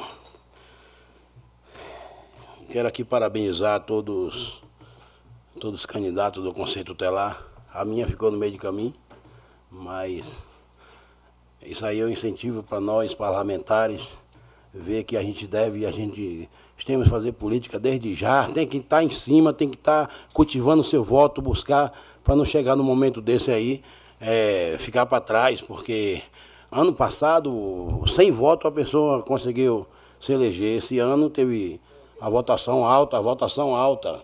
Meio mundo de gente ficou para trás aí, foi de surpreender, né? A minha ficou em meio de caminho, vida que segue. Agora nós parlamentares devemos sentar e estar buscando um recurso a mais para estar melhorando o salário daquele ser humano lá. Por- por- vocês falam que o homem, o homem não quer, porque dentro de uma empresa, querendo ou não, você ganha mais de quase 3 mil reais. Agora vai estar. o pouco com Deus é muito, muito sem Deus é, é nada, né? Está ganhando 1.800, a estima, 1.800 reais. Quem paga aluguel mil conto vai comer com 800 reais. Então, é, tem que se matar dentro das empresas mesmo. O homem, o homem para a mulher, não vou menosprezar a mulher, que as mulheres hoje têm várias faculdades, vamos respeitar as mulheres, que as mulheres são diferenciadas, mas, né, vocês entenderam, né? Eu só acho que o, o- o- os candidatos, muitos falam assim, eu vou me eleger novamente, mas vai, não é forçado irmos lá votar, vai aquele que quer, aquele que pode. Então foi isso aí, a votação foi essa. A minha mesmo ficou para trás, então, vida que segue. Tentei, Deus abençoe cada um de vocês. Relação aqui, o menino aqui que falou do buracão, o deputado, ele tem direito de falar desse aplicativo, porque é ele que manda o recurso. Mas nessa situação aí, como eu sou é, empregado fiscal do povo, quem busca aqui sou eu, meu amigo. Eu estou com um relatório de buraco na cidade aí, que é, é o mapeamento da cidade quase toda. Hoje mesmo meu companheiro Alailson aí, é, nasce no bairro industrial, porque é lá que, que nossos municípios ganham pão de cada dia. Então, o Paiuca cai dentro do buraco aqui, bici- a- a- a minha jante da bicicleta. É, é de noite, os meninos, em tempo de perder sua vida, lá naquela é, Laura, como é? Laura Sá. Quem não conhece ali o município, pelo amor de Deus, esses motoqueiros que vêm de fora, vocês prestem atenção, para não estar perdendo sua vida aqui. Se cair no buraco pequeno, morre. Se cair no grande, já, já sabe que o grande vai arrebentar mais ainda. Então, vou até aproveitar aqui a, a situação, desde já, já que, que, que não conclui a obra lá, pegar uma rapa de asfalto e tá jogando, não é humilhação não, é só para um, um cidadão, um município que vem de fora não acontecer uma tragédia, porque não é fatalidade não, que a gente está avisando antes, quem avisa amigo é. Então pega uma rapa de asfalto, um cascalho e joga lá até Deus preparar, é, é, concluir a obra. Porque tá estranho, todo mundo, todo mundo. Rapaz, eu tô na rua aí, quem escuta tá aqui, quem escuta tá aqui. Eu, meu companheiro, hoje aí só vi a hora do, do povo apagar o CPF da gente naquele bairro lá, porque eu realmente, a voz do povo é a voz de Deus. A voz do povo é a voz de Deus. E quando eles falam, tem razão. Agora, dois vereadores arrumados na rua dizendo que tá tudo lindo, só Deus. Aí vem o abençoado aqui, infeliz, que trouxe o, o, o GPS do, do deputado, o, GP, o, o deputado está preocupado porque está mandando recurso. A preocupação dele é que você é, destaque o buraco na sua cidade, que é para ele estar tá mandando verba. Agora nós, parlamentar, fiscal do povo, a gente tem que localizar e falar assim, ó, prante, é, tape, tape aí, dê um jeito, se tapa, o recapi, faça o que você quiser. Então, o nobre vereador foi infeliz, né? E, e eu peço desculpa à população. E parabéns desde já, o deputado querendo ajudar aí. Valeu, deputado. Manda uma emenda para a gente aqui que a gente precisa, a cidade precisa. O mapeamento não é uma rua só, não, é a cidade toda. Então, tem que estar tá aqui para ver. Já pedi aqui um, fazer um requerimento, alô Fabinho, fazer um requerimento aqui na rua Pedro Casimiro. É um escorpião rei na casa do menino. Aquilo não é um escorpião rei, o maior. Ele merece um prêmio. Ele merece um. Alô, Silas, merece um prêmio. Não mate, não, viu? Chame a vigilância sanitária aí, porque ele me chamou, pai, o que, que é isso aqui, pai? Eu falei, acho que é um escorpião, tá preto do preto, é diferenciado. Então, não sei se ele matou, sei lá o quê. Valeu, Cira, na rua Pedro Casimiro, número 790. Então, estamos fazendo esse requerimento aqui, que é para a defesa. É, é, como é? Até a Defesa Civil, acionar a Defesa Civil, aproveitar a vigilância sanitária com a defesa civil, não vai desarmado não, que aquele escorpião não é brincadeira. Não mexa não com a, com a natureza. Hoje, voltar o buraco aqui, passamos na, na, na, na rua Felício de Paula, em frente à casa do ex-prefeito Valmir. É, quase a gente ia levar um bolo lá, mas no momento não é negócio de resenha. Já tem um ano aquele buraco lá na, na, na rua, na Felício de Paula, de frente da casa desse abençoado aí. E aí, por estar naquele bairro, a gente parou lá de frente e aí o abençoado me sai, paiuca. Tomei até um susto, nem lembrava que o cidadão morava naquela casa. É uma benção de Deus. Mas obrigado, obrigado, estou aprendendo. Quem não sabe rezar, xinga Deus. Vou mandar um abraço aqui para. Alô, Pino! É Pino, é, é Pino?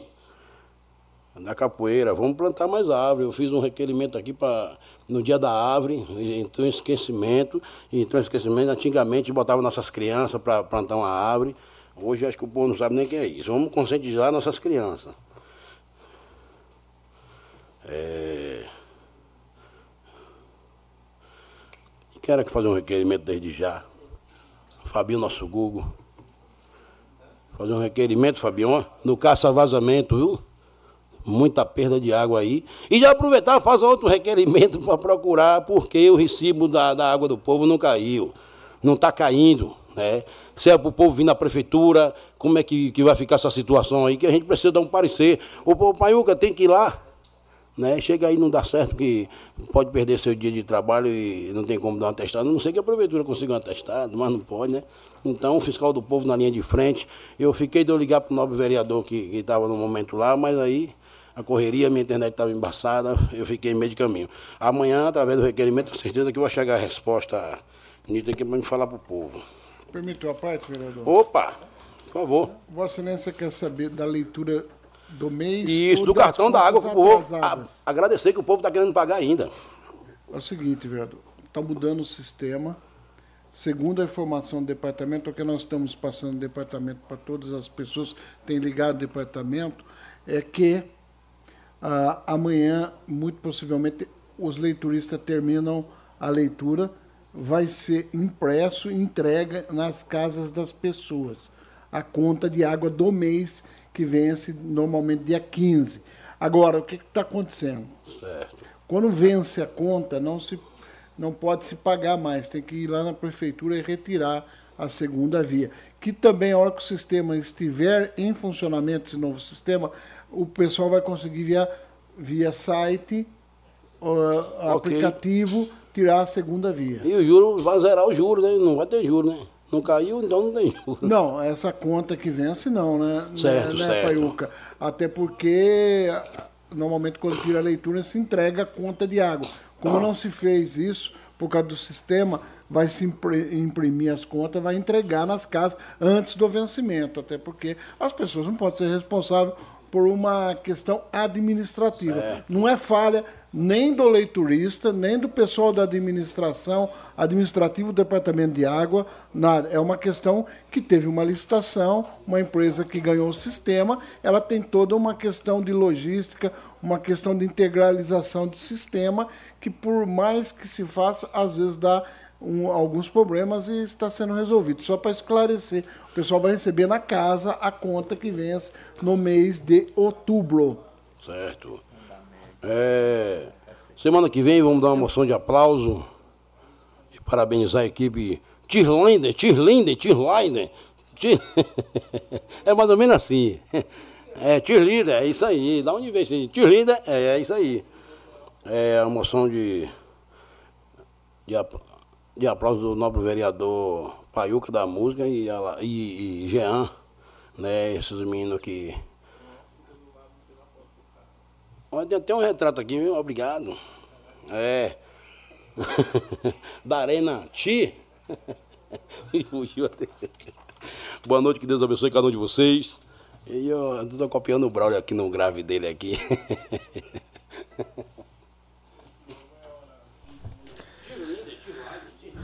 Com a palavra agora o vereador Laio da Padaria.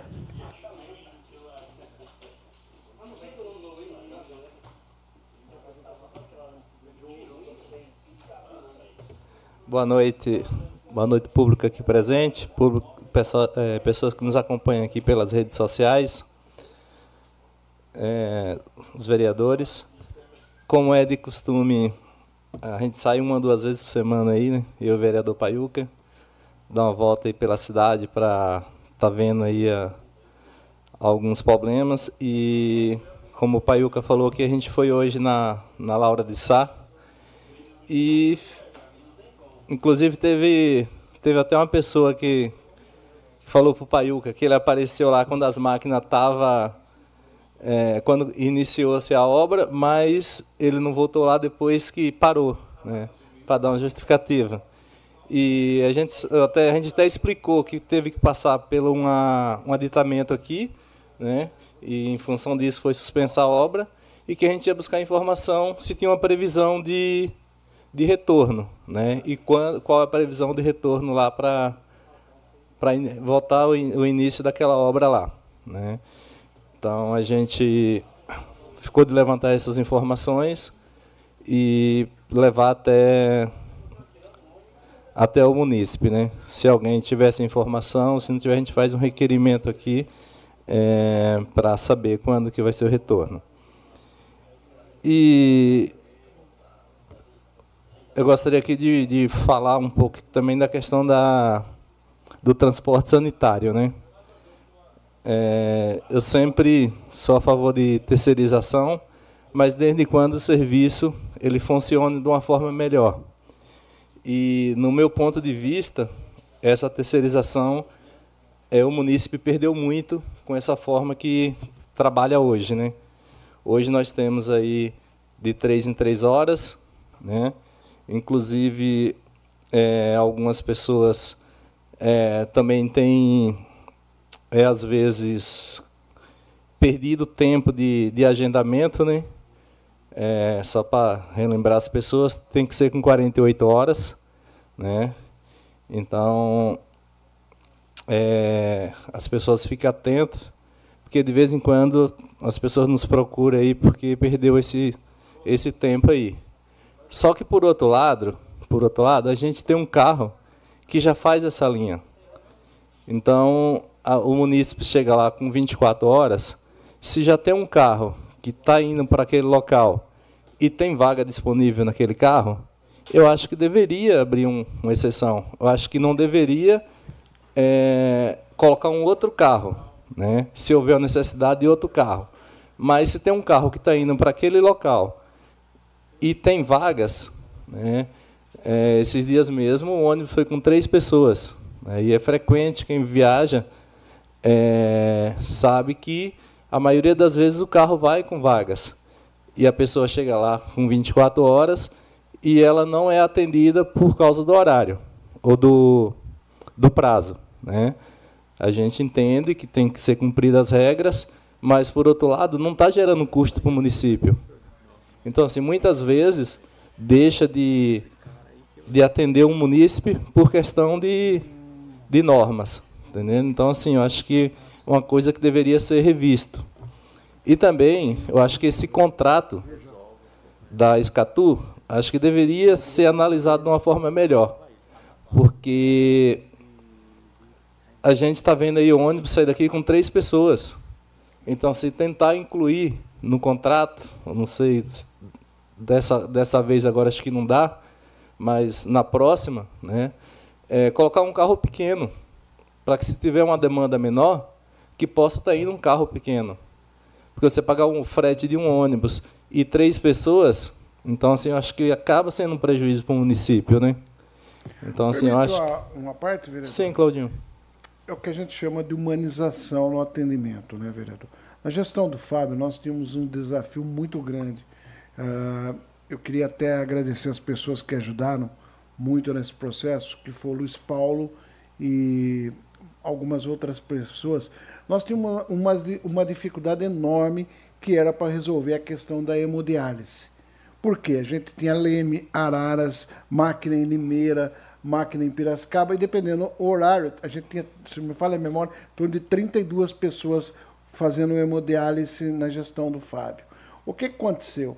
O carro da prefeitura, por mais que a gente fizesse, é impossível ter nove horas em Limeira, outro nove e meia em Araras, outro dez horas em Leme, e esperar e depois ter um atendimento humanizado e digno da pessoa que faz uma hemodiálise. A gente estudou na administração, o pessoal sentou em volta daquele problema, como resolver essa questão para dar o atendimento mais adequado às pessoas que fazem hemodiálise. Aí o que, que nós fizemos? Nós fizemos uma licitação, fizemos um chamamento e contratamos os táxis para aquele atendimento específico da hemodiálise. E resolvemos naquele, na, na gestão, e é, foi um sucesso que até hoje vem, vem se mantendo aquela forma para essa situação.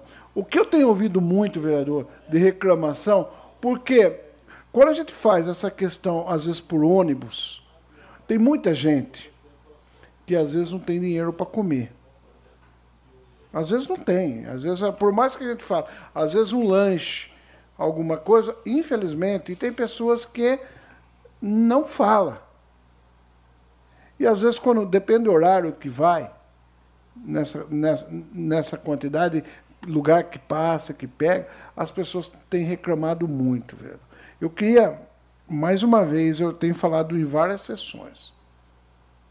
O pessoal do governo que está aqui, o pessoal que está nos ouvindo, para parar e analisar essa questão e observar essas reclamações das pessoas. Queria parabenizar a Vossa Excelência por trazer novamente essa questão, porque são situações que atendem, mas com descontentamento enorme. Às vezes as pessoas que lá no passado ajudaram a construir a Semápolis hoje, ou que no futuro vai ajudar.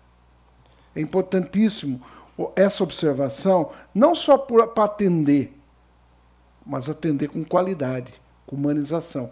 Como a gente sempre luta no pronto-socorro, no atendimento, no melhor possível na ponta. E a gente sabe que os profissionais têm que fazer, mas principalmente o transporte de doente, das pessoas que estão precisando, aquela questão. Cada caso é um caso, às vezes. Precisa ser analisado com uma humanização muito forte. Era isso, vereador. Obrigado pelo apoio. Nada, Claudinho. É isso, Claudinho, que a gente defende. Que seja uma terceirização, mas que seja da forma que foi o especial de hemodiálise. É né? um serviço de excelência, é um modelo que deu certo, é tanto que deu continuidade.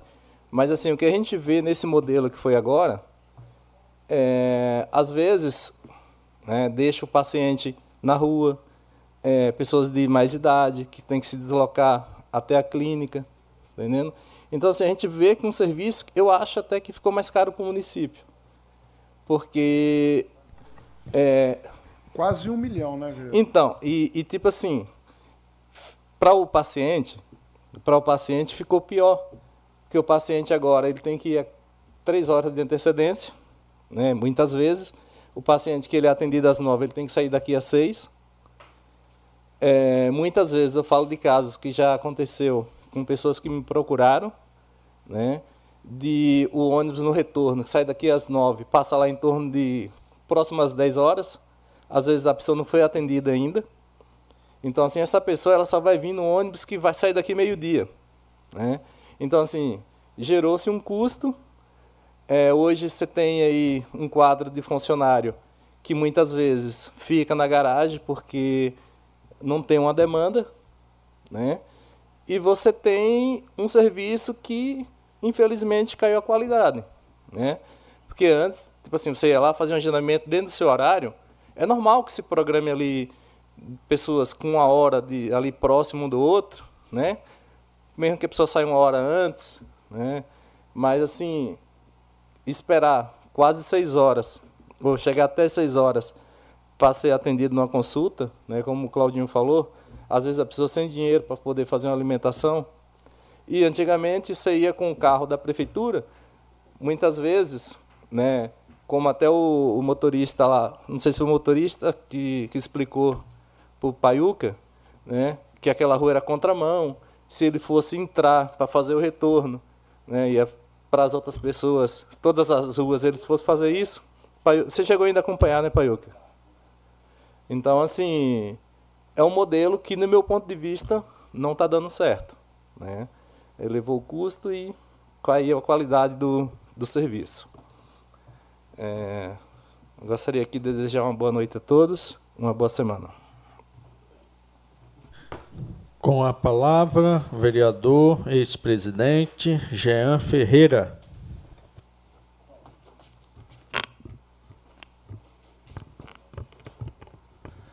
Boa noite, nobres vereadores, funcionários, internautas, ouvintes da 106.3 Sucesso FM, público presente, em especial a dona Renata, que aqui está. Ontem é, foi o Dia Nacional do Idoso o quanto a gente precisa de uma atenção especial, eles que contribuíram muito pelo desenvolvimento da nossa cidade. Também não poderia deixar aqui de, de comentar ontem foi o dia do vereador também, então parabenizo todos os meus amigos aqui é, eleitos nesse mandato. Sabemos da imensa responsabilidade que temos, como falo, não é fácil. É, às vezes se posicionar, fiscalizar, mas é prazeroso ao mesmo tempo quando você vê algo dando certo que você plantou no passado, como por exemplo a Avenida Pedro Cossenza, ver toda iluminada através do nosso mandato. Então é, é muito prazeroso também quando algo dá certo. Me coloco à disposição, agradeço imensamente os 245 votos que tive, que me possibilitou de hoje estar aqui como vereador também, e espero aí em Deus não estar decepcionando todos aqueles que depositaram o voto em mim como vereador. Na semana passada participamos, fomos lá no encerramento do projeto União Faz a Vida, parceria da, da Secretaria da Educação, juntamente com a Escola Leontina e o Cicred, é, estivemos lá e como é gostoso ver as nossas crianças do pré-1, pré-2 entender realmente a importância do meio ambiente ali. Então, parabéns aos organizadores. Na sexta-feira, eu parabenizo também aqui a Câmara Municipal de Limeira. Estive lá no primeiro fórum pela inclusão dos autistas no ensino e na saúde. Nós fomos lá aprender realmente, ouvir um pouco pessoas que, que entendem da causa. Parabenizo aqui a vereadora Mariana Calça, de Limeira, a Camila, advogada da OB, é, que é defensora dos direitos humanos e deficientes, e também a deputada estadual que esteve lá, Andréia Verne, que luta muito pela causa do autista, ela é, no, no, na, no debate dela Falou também que ela tem um grau de autismo também, TDAH, e ver ela engajada tanto nessa causa que merece tanta atenção. Claro que mais, é, como falei desde o início, nós fomos lá aprender um pouquinho como, como contribuir para que realmente nós tenhamos um ensino com muito mais qualidade e que englobe todos. É, a prefeitura aqui de Iracemápolis já deu os primeiros passos, realmente, tem uma pessoa especializada mas a gente acredita ainda que temos que avançar muito é, para dar condições a todos os pais, e em especial também a, aos professores, que às vezes é, é, cobrado deles, mas a gente não dá as ferramentas cabíveis para que ele tenha, é, desenvolva realmente um bom trabalho para, para os alunos. Então, é, nós vamos lá aprender e tenho certeza que nós vamos conseguir contribuir mais ainda para, para a causa. Ontem também deu início aí outubro como um mês que todo mundo conhece, Outubro Rosa, que é a conscientização do câncer de mama, é, é o câncer que mais é mais frequente na, na população brasileira. Então, a APS faz um trabalho brilhante aí.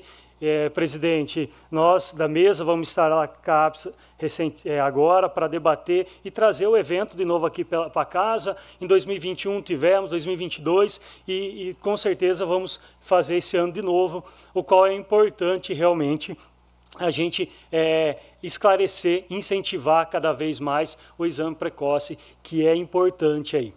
É, como já foi falado aqui dos buracos da cidade, eu acho que toda ação é válida.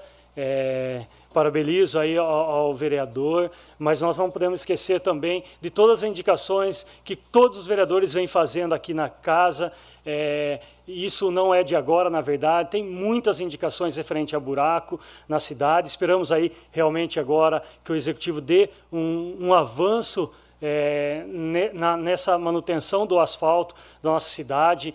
Eu vi até lá na, na, na Avenida lá, Laura Sá, lá no início, que a placa tá que a obra é, acabaria amanhã, dia 3 de outubro, então está atrasada aí, conforme tá, está na placa aí, a gente entendeu, já foi debatido aqui que tá, teve umas alterações no projeto e a gente, eu acredito que está esperando aí a Caixa liberar e dar andamento realmente ali na, na, na, na entrada da nossa cidade. Como o vereador Cláudio Cossenza comenta aqui várias vezes, Chega empresário na nossa cidade, ali o parque industrial, ali a entrada da cidade da forma que está. E claro que com as chuvas aí que em breve vão começar, já tem até previsão para essa semana, isso vai aumentar muito mais. Então realmente precisamos acelerar aí e dar, e dar realmente tapar os buracos necessários da nossa cidade. Sobre a iluminação pública, nossa, é muita reclamação que a gente vem recebendo é, referente à Electro. Eu vi nas redes sociais que a prefeita esteve em Brasília e protocolou na ANEL é, algum ofício lá para pedindo ajuda realmente para que interceda é, referente à Electro. Eu, eu, na verdade, participei, entrei em contato quando era presidente, ano passado, com a ANEL, e eles debateram, na verdade, ali, explicando que, como existe uma liminar com o município, ela não pode intervir tanto nessa, nesse acordo, vamos por assim, ju, judicial que existe é, com a nossa cidade. O que a gente precisa realmente é analisar essa liminar, ver o que não está sendo cumprida, o que não dá de fato é para a nossa cidade. Nossa cidade está apagada. Em várias ruas é, muita é, é muito poste queimado. E isso causa, na verdade, escuridão, mas, sem sombra de dúvida, insegurança para a nossa população. E precisa realmente de uma atenção especial aí da Electro. E que a prefeitura faça, cumpra, faça ela cumprir a, a, realmente a liminar. Eu venho batendo referente a isso há um ano e pouco. Essa liminar tem que ser estudada, ver o que realmente tem que ser feito. Porque não dá da forma que está. Claro que também tem gente manda aí de praças, é, iluminação em praça, daí a responsabilidade é da prefeitura e não da Electro, e que esperamos também uma manutenção especial. Eu, eu, gostaria aqui de pedir novamente, eu não lembro se eu já fiz esse pedido, que se existe algum contrato já com prestadora de serviço de iluminação na nossa cidade é, e o que está é, dentro dessa prestação e o porquê não está fazendo da forma que deve ser feita. É, gostaria aqui também de convidar toda a população de Iracemápolis, a Igreja Nossa Senhora Aparecida, vai, vai ter uma festa novamente aí da padroeira do, nosso, do Brasil. Então convida toda a população a participar de 7 e 8, o próximo final de semana, e o outro também, 15, 14 e 15. Vamos lá prestigiar uma festa da família realmente, e é muito gostoso ver todo mundo contribuindo. Você lá tem comidas típicas e é gostoso, na verdade, e você acaba contribuindo com a manutenção ali da, da Igreja Católica. Então, convido a todos a participarem. Do mais, desejo aí uma ótima semana a toda a população. Me coloco à disposição através das redes sociais. Às vezes a gente demora um pouquinho, mas sempre a gente dá um retorno para a população. É, como venho falando é, bastante, a gente vai continuar trabalhando com muita responsabilidade e seriedade com a população de Iracemápolis. Um ótimo mês de outubro a todos estou à disposição. Com a palavra agora o vereador Cláudio Cossesa. Senhor presidente, senhores vereadores, público presente, boa noite a todos. Queria saudar novamente a Renata, que se encontra aqui, ela que ouve toda a sessão, a Renata Biscaí. Em nome dela, eu queria saudar todas as mulheres né, de Iracemápolis. E hoje, eu vim de rosa, porque, na verdade, hoje, o mês de outubro, se comemora Outubro Rosa. Queria uh, estar junto com a Secretaria de Saúde uh, para que amplie todos os serviços de conscientização e preservação e que o Juvenal traga para nós, se possível, viu, Ralph, a, a, com antecedência, todos os, o que for feito de, nesse mês de outubro para que a gente divulgue, que a Câmara disponibilize na internet e, e dê todo suporte, porque é, é um mês importantíssimo, principalmente para a prevenção ah, de tudo que é possível no mês de Outubro Rosa. Também ontem se comemorou o Dia do Idoso e comemorou-se, eu queria ter certeza que ele está ouvindo nós, o Toninho Vicelli, em nome do Toninho, saudar todos os vereadores. Ontem foi o Dia dos Vereadores, né? O Toninho Vicelli, que já fez parte dessa Câmara, em nome dele, saudar todos os vereadores de todas as legislaturas, né? E que se comemora em 1 de outubro o Dia do Vereador. Queria iniciar Falando, falando de vereador, eu acho que a indicação, eu concordo com o Ralf, acho que a tecnologia é importante, essa questão de fazer aplicativo, mas importante também as indicações e requerimento de vereador, é muito importante. Eu tenho falado bastante dos buracos, porque, na verdade, infelizmente, a, a rua Alcides Oliveira Fração, quem vai para quem vai até o pronto-socorro tem um trecho que está bom. Depois, quando você sai do pronto-socorro, quem vai sentido Castelo, para Aquários, está ficando um, um, muito, muito buraco. Muito buraco e, e ali é um dos trechos que está muito ruim. Uh, eu venho cobrando na Benedito Franco, Franco de Campos, no distrito, muito buraco. Ali no Benedito Franco, preocupado, Valdenito, vai começar a chuva agora. Uh, ali os motoqueiros poderão ter sérios problemas, tem uns buracos de carro arrebenta. E semana passada teve já um acidente com uma pessoa ali na Benedito Franco, o cara perdeu, deu problema no amortecedor do carro dele. Ah, inclusive a pessoa procurou para saber como que faz o processo administrativo, que ele ouviu na Câmara o nosso alerta, as indicações, e aconteceu uma pessoa que trabalha na Bariflex, inclusive. Ah, a gente vem falando dos buracos, e a gente vê a cidade, a, a expansão. É uma coisa assim difícil, mas precisamos urgentemente tapar esses buracos, gente. Fora os buracos, a gente tem visto o lixo. Eu não aguento mais receber WhatsApp de foto de lixo estourado, cachorro que estoura, aquela coisa toda, por quê? Tem um contrato. A empresa tem que fazer em determinados horários a coleta de lixo. Pessoal, quando você, você tem um responsável por contrato, nós precisamos fazer uh, todos os trâmites legais para resolver essa questão do lixo. Eu sei que a administração está empenhada nessa questão, mas a cobrança está ficando insustentável. A gente vai no supermercado, é cobrado. Você vai na padaria, é cobrado. Você vai num bar, você é cobrado. Você vai no campo de futebol, você é cobrado. É lixo, buraco e iluminação. Iluminação pública, se a gente faz uma indicação a semana, aparece 10 ah, na, outra, na outra semana. Eu vi a prefeita também em Brasília, eu acho importante. A, a gente sabe da luta, não é fácil. Nós tivemos também dificuldade, mas nós precisamos é, às vezes resolveu o problema. Qual é o problema? De repente é liminar. Eu não sei se o problema hoje é essa liminar. Nós ganhamos, mas não ganhamos. Pior que isso, o povo paga. A CIP vem na conta ou da, da energia da Electro, ou vem no carnê do, do, do IPTU para quem tem lote, e às vezes quem tem casa, até porque não tem construção, acaba pagando uh, essa questão da, da, uh, da iluminação pública. Precisamos resolver. Eu acho que nós temos vários procuradores o pessoal acredita que anda pela cidade, porque tem procurador que mora aqui. Nós andamos. O Poder Executivo tem certeza, a prefeita anda para a cidade.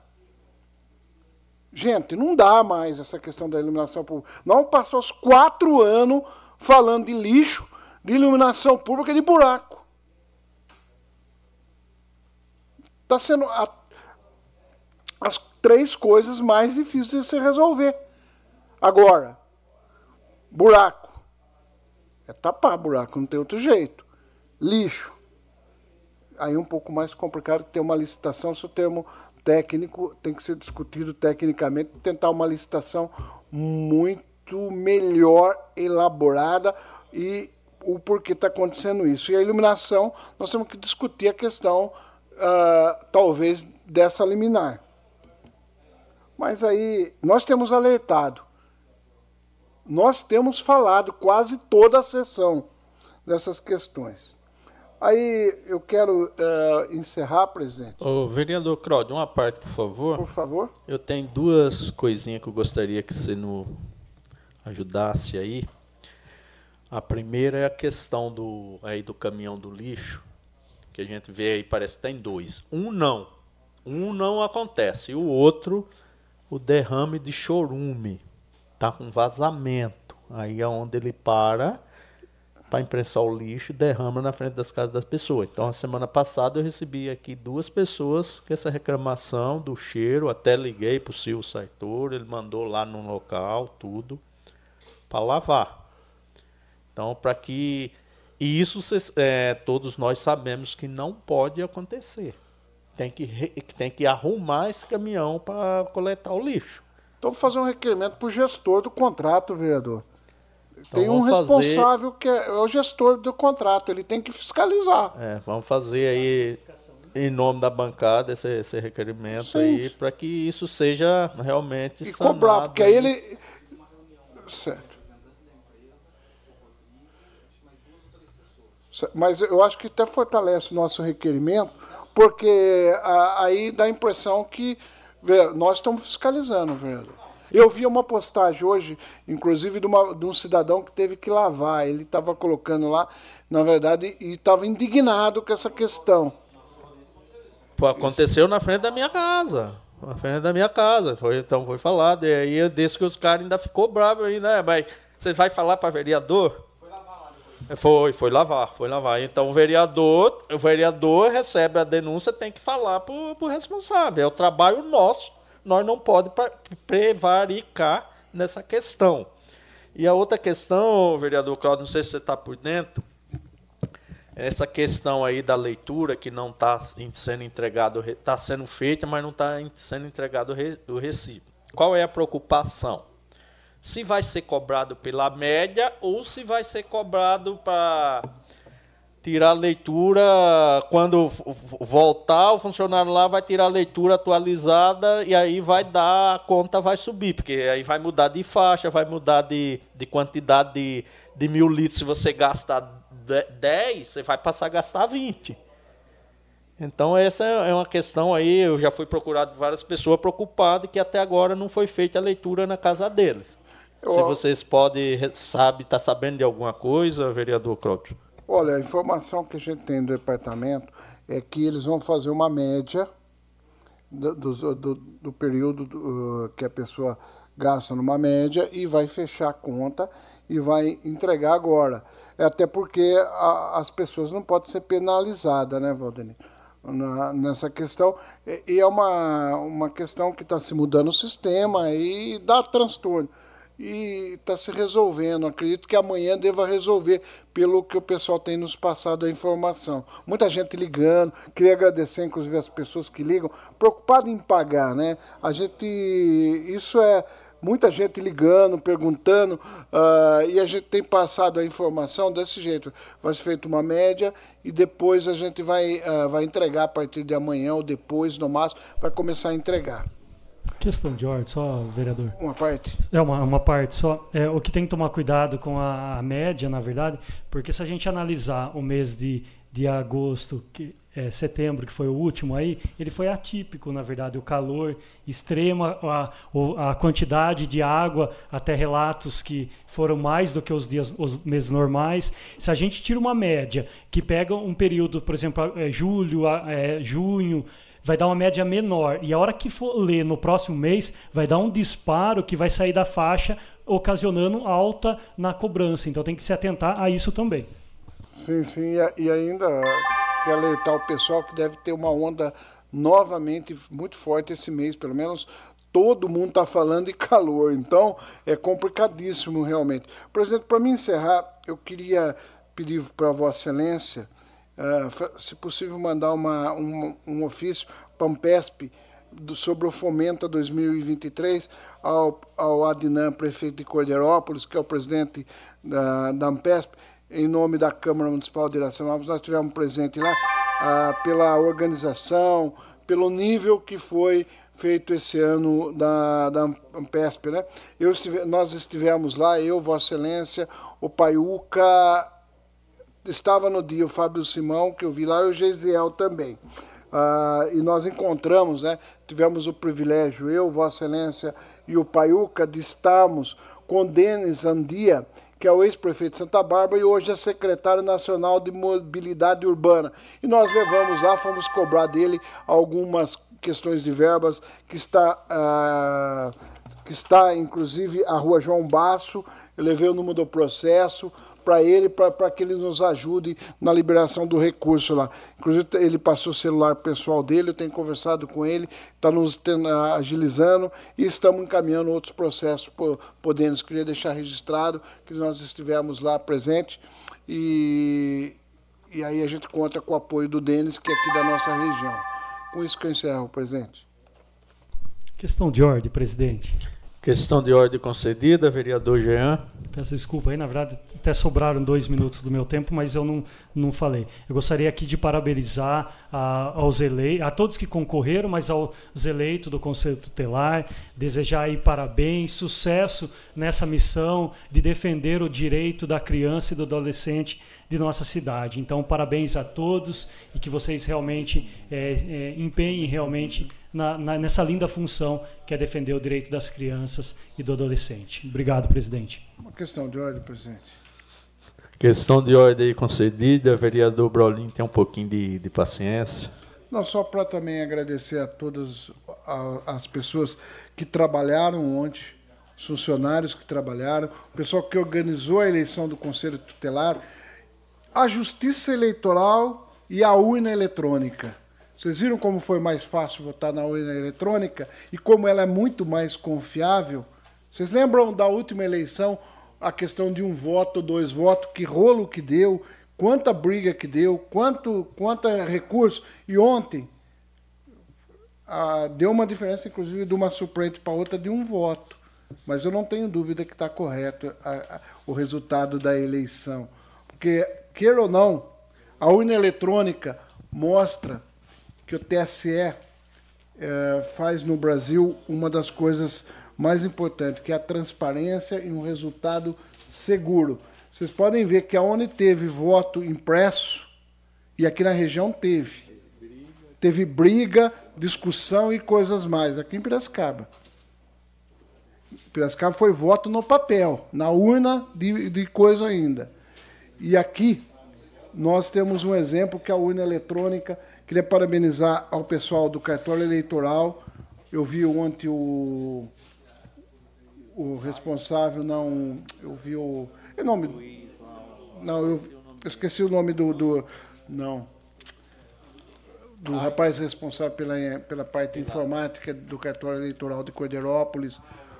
o Dijan, em nome dele, agradecer a Justiça Eleitoral, agradecer o pessoal que fez a eleição aqui, em nome de todos os eleitos da Wanda, da Carla, da Juliana, do Walter, da Milena, do Positivo. Sucesso com o resultado, muita responsabilidade, tenho certeza que todos têm.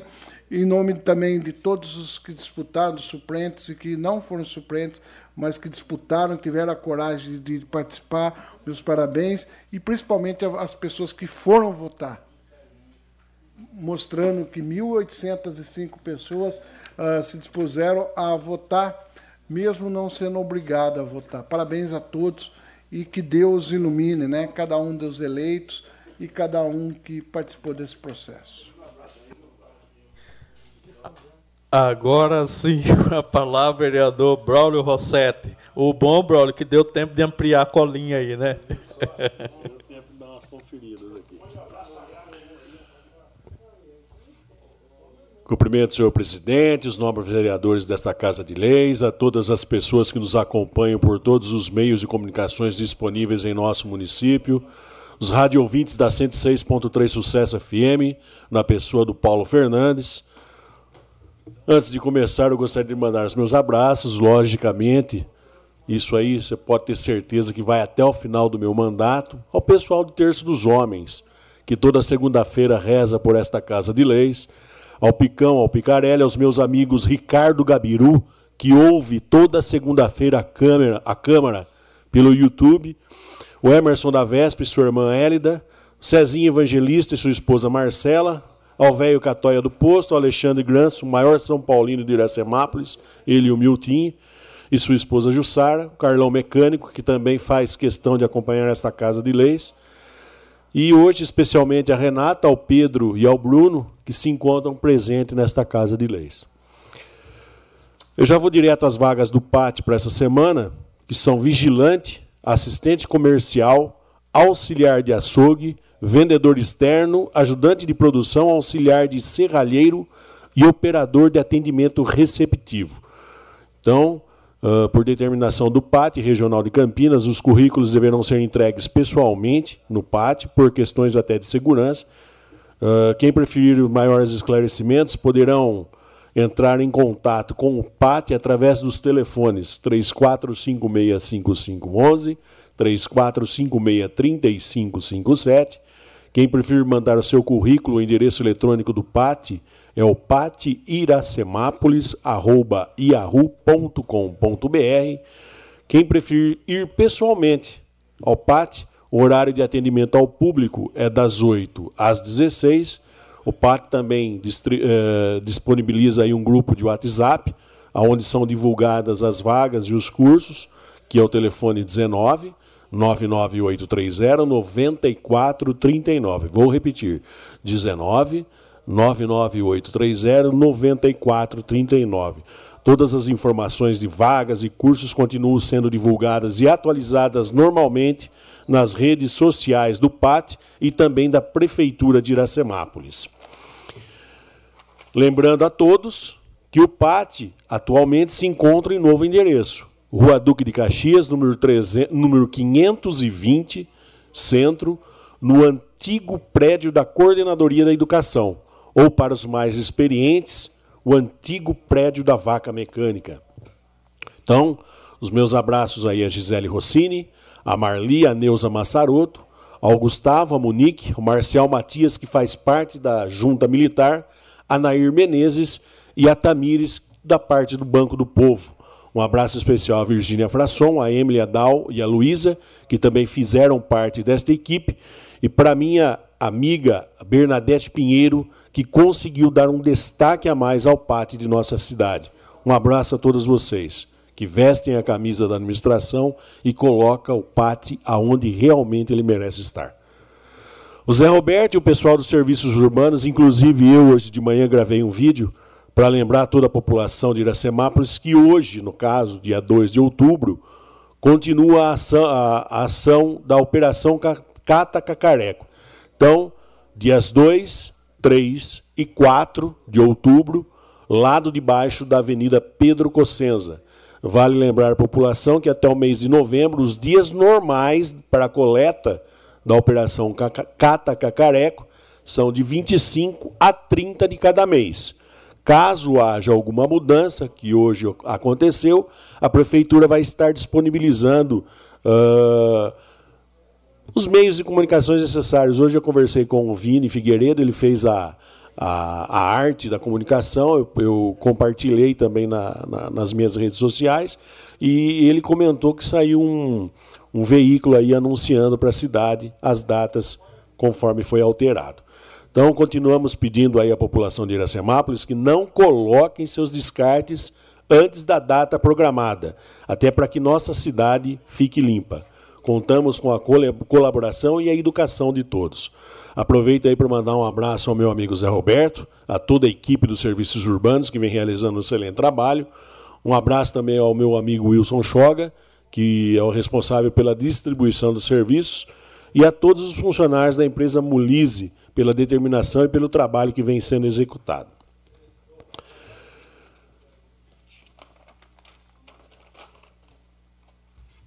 Ontem foi, foi dia de colocarmos né, a, a prática da cidadania em ordem, fazermos a nossa parte como cidadãos e votarmos nos futuros conselheiros tutelares da, da nossa cidade. Quero aqui dar também os parabéns a todas as pessoas que participaram do pleito eleitoral Inclusive, dar os parabéns aos novos conselheiros eleitos e os que foram reeleitos também. Aproveitando aqui também, que ontem foi domingo, eu e meu filho Rafael demos uma passadinha ali na obra das, da futura instalação da Secretaria de Educação do nosso município, ou para o pessoal mais nostálgico de nossa cidade, no Centro Comunitário Santo Rossetti. E pudemos ver de perto os detalhes da, daquela obra. Ficou um lugar bem arejado, muitas salas, banheiros, inclusive alguns com acessibilidade, adaptados, né, Jean? Que isso é uma é uma ponto chave hoje em dia. Um amplo espaço aí para armazenamento da, da, da merenda, estacionamento para os ônibus, enfim, uma grande obra que não só nosso, nosso município, mas para todos os, os cidadãos iracemapolenses que merecem. A gente merece isso. E é uma coisa que, que, que vinha uh, mexendo até com o meu brilho, porque isso aí levava o nome do meu avô. E, e isso, com certeza, uh, até comentei no começo da, da gestão, falei assim, prefeita, se a senhora não fizer alguma coisa, eu vou atrás para fazer, eu vou atrás da emenda. Ele falou, então, você deixa, fica tranquilo que a gente vai tentar resolver isso aí. Então, parabéns ao executivo por dar vida a um lugar, um lugar que, que estava sendo depredado, um lugar que estava caindo aos pedaços, um lugar escuro, um lugar que estava servindo de ponto de consumo de drogas, um lugar que estava esquecido e ocasionando problemas a toda a vizinhança. Acredito que, que eu não precise falar disso. Quem tiver alguma dúvida do que eu estou comentando aqui, converse com os vizinhos ali, eles vão falar para você de cabo a rabo o que eu estou falando, que não é mentira. Isso não sou eu que estou dizendo. Logicamente, eu penso realmente isso aqui. Mas isso aqui, com certeza, são os próprios vizinhos que, que, que, que que, que sentiram na pele o que eu estou falando aqui. Um lugar escuro, um lugar cheio de, de problemas. E que a, o executivo vai, vai dar uma, uma solução, tenho certeza absoluta. Lembrando a toda a população também que a Coordenadoria de Saúde de nossa cidade deu início à campanha de, de, prevenção também ao câncer de próstata. Esse mês aqui é o mês de outubro, né? É o câncer de mama. Mas a, a, a Secretaria da, Educa, da, Educa, da Educação, estou com a Secretaria da Educação na cabeça. A Coordenadoria de Saúde, nossa, nossa cidade, já deu, pensando também lá na frente, uh, início à campanha de prevenção ao câncer de próstata. Homens com mais de 50 anos de idade, com 50 anos de idade ou mais, ou que tenha casos de câncer de próstata na família, deverão procurar uma unidade de saúde para realizar o cadastro para os exames. O pessoal que participou das campanhas nos anos anteriores e que trocaram o número do seu telefone, preste bem atenção, o pessoal que participou o ano passado, nos anos anteriores, e trocaram o número do seu telefone, ou que mudou de endereço, devem procurar a unidade de saúde mais próxima da sua casa e fazer a atualização no cadastro. Tá? A Secretaria de Educação, lembrando a todos aí que atualmente encontra-se em novo endereço também, da Educação não, Secretaria da Saúde, estou com a Secretaria da Educação na cabeça. certeza que a Vilceia está falando de mim. A Secretaria de Saúde atualmente encontra-se em novo endereço, na rua João da Dona, número 360, Parque Doutor Dimas Cerometo, paralela à Avenida Pedro Cossenza, tá? Próximo à loja Itália Modas e a lanchonete do, do dos meus amigos Meg e Halley. Qualquer informação poderá ser passada pelo telefone 19 3456 3557. Vou repetir: 3456 3555. Desculpa, errei o número. 3456 3555, que também é o número do WhatsApp. Aí vocês podem estar entrando em contato por esse telefone e falar com a Jayce. Eu tinha mais coisas para falar, mas acredito que já deu. No mais, uma semana abençoada a toda a população de Iracemápolis. Fiquem com Deus e que Ele nos proteja.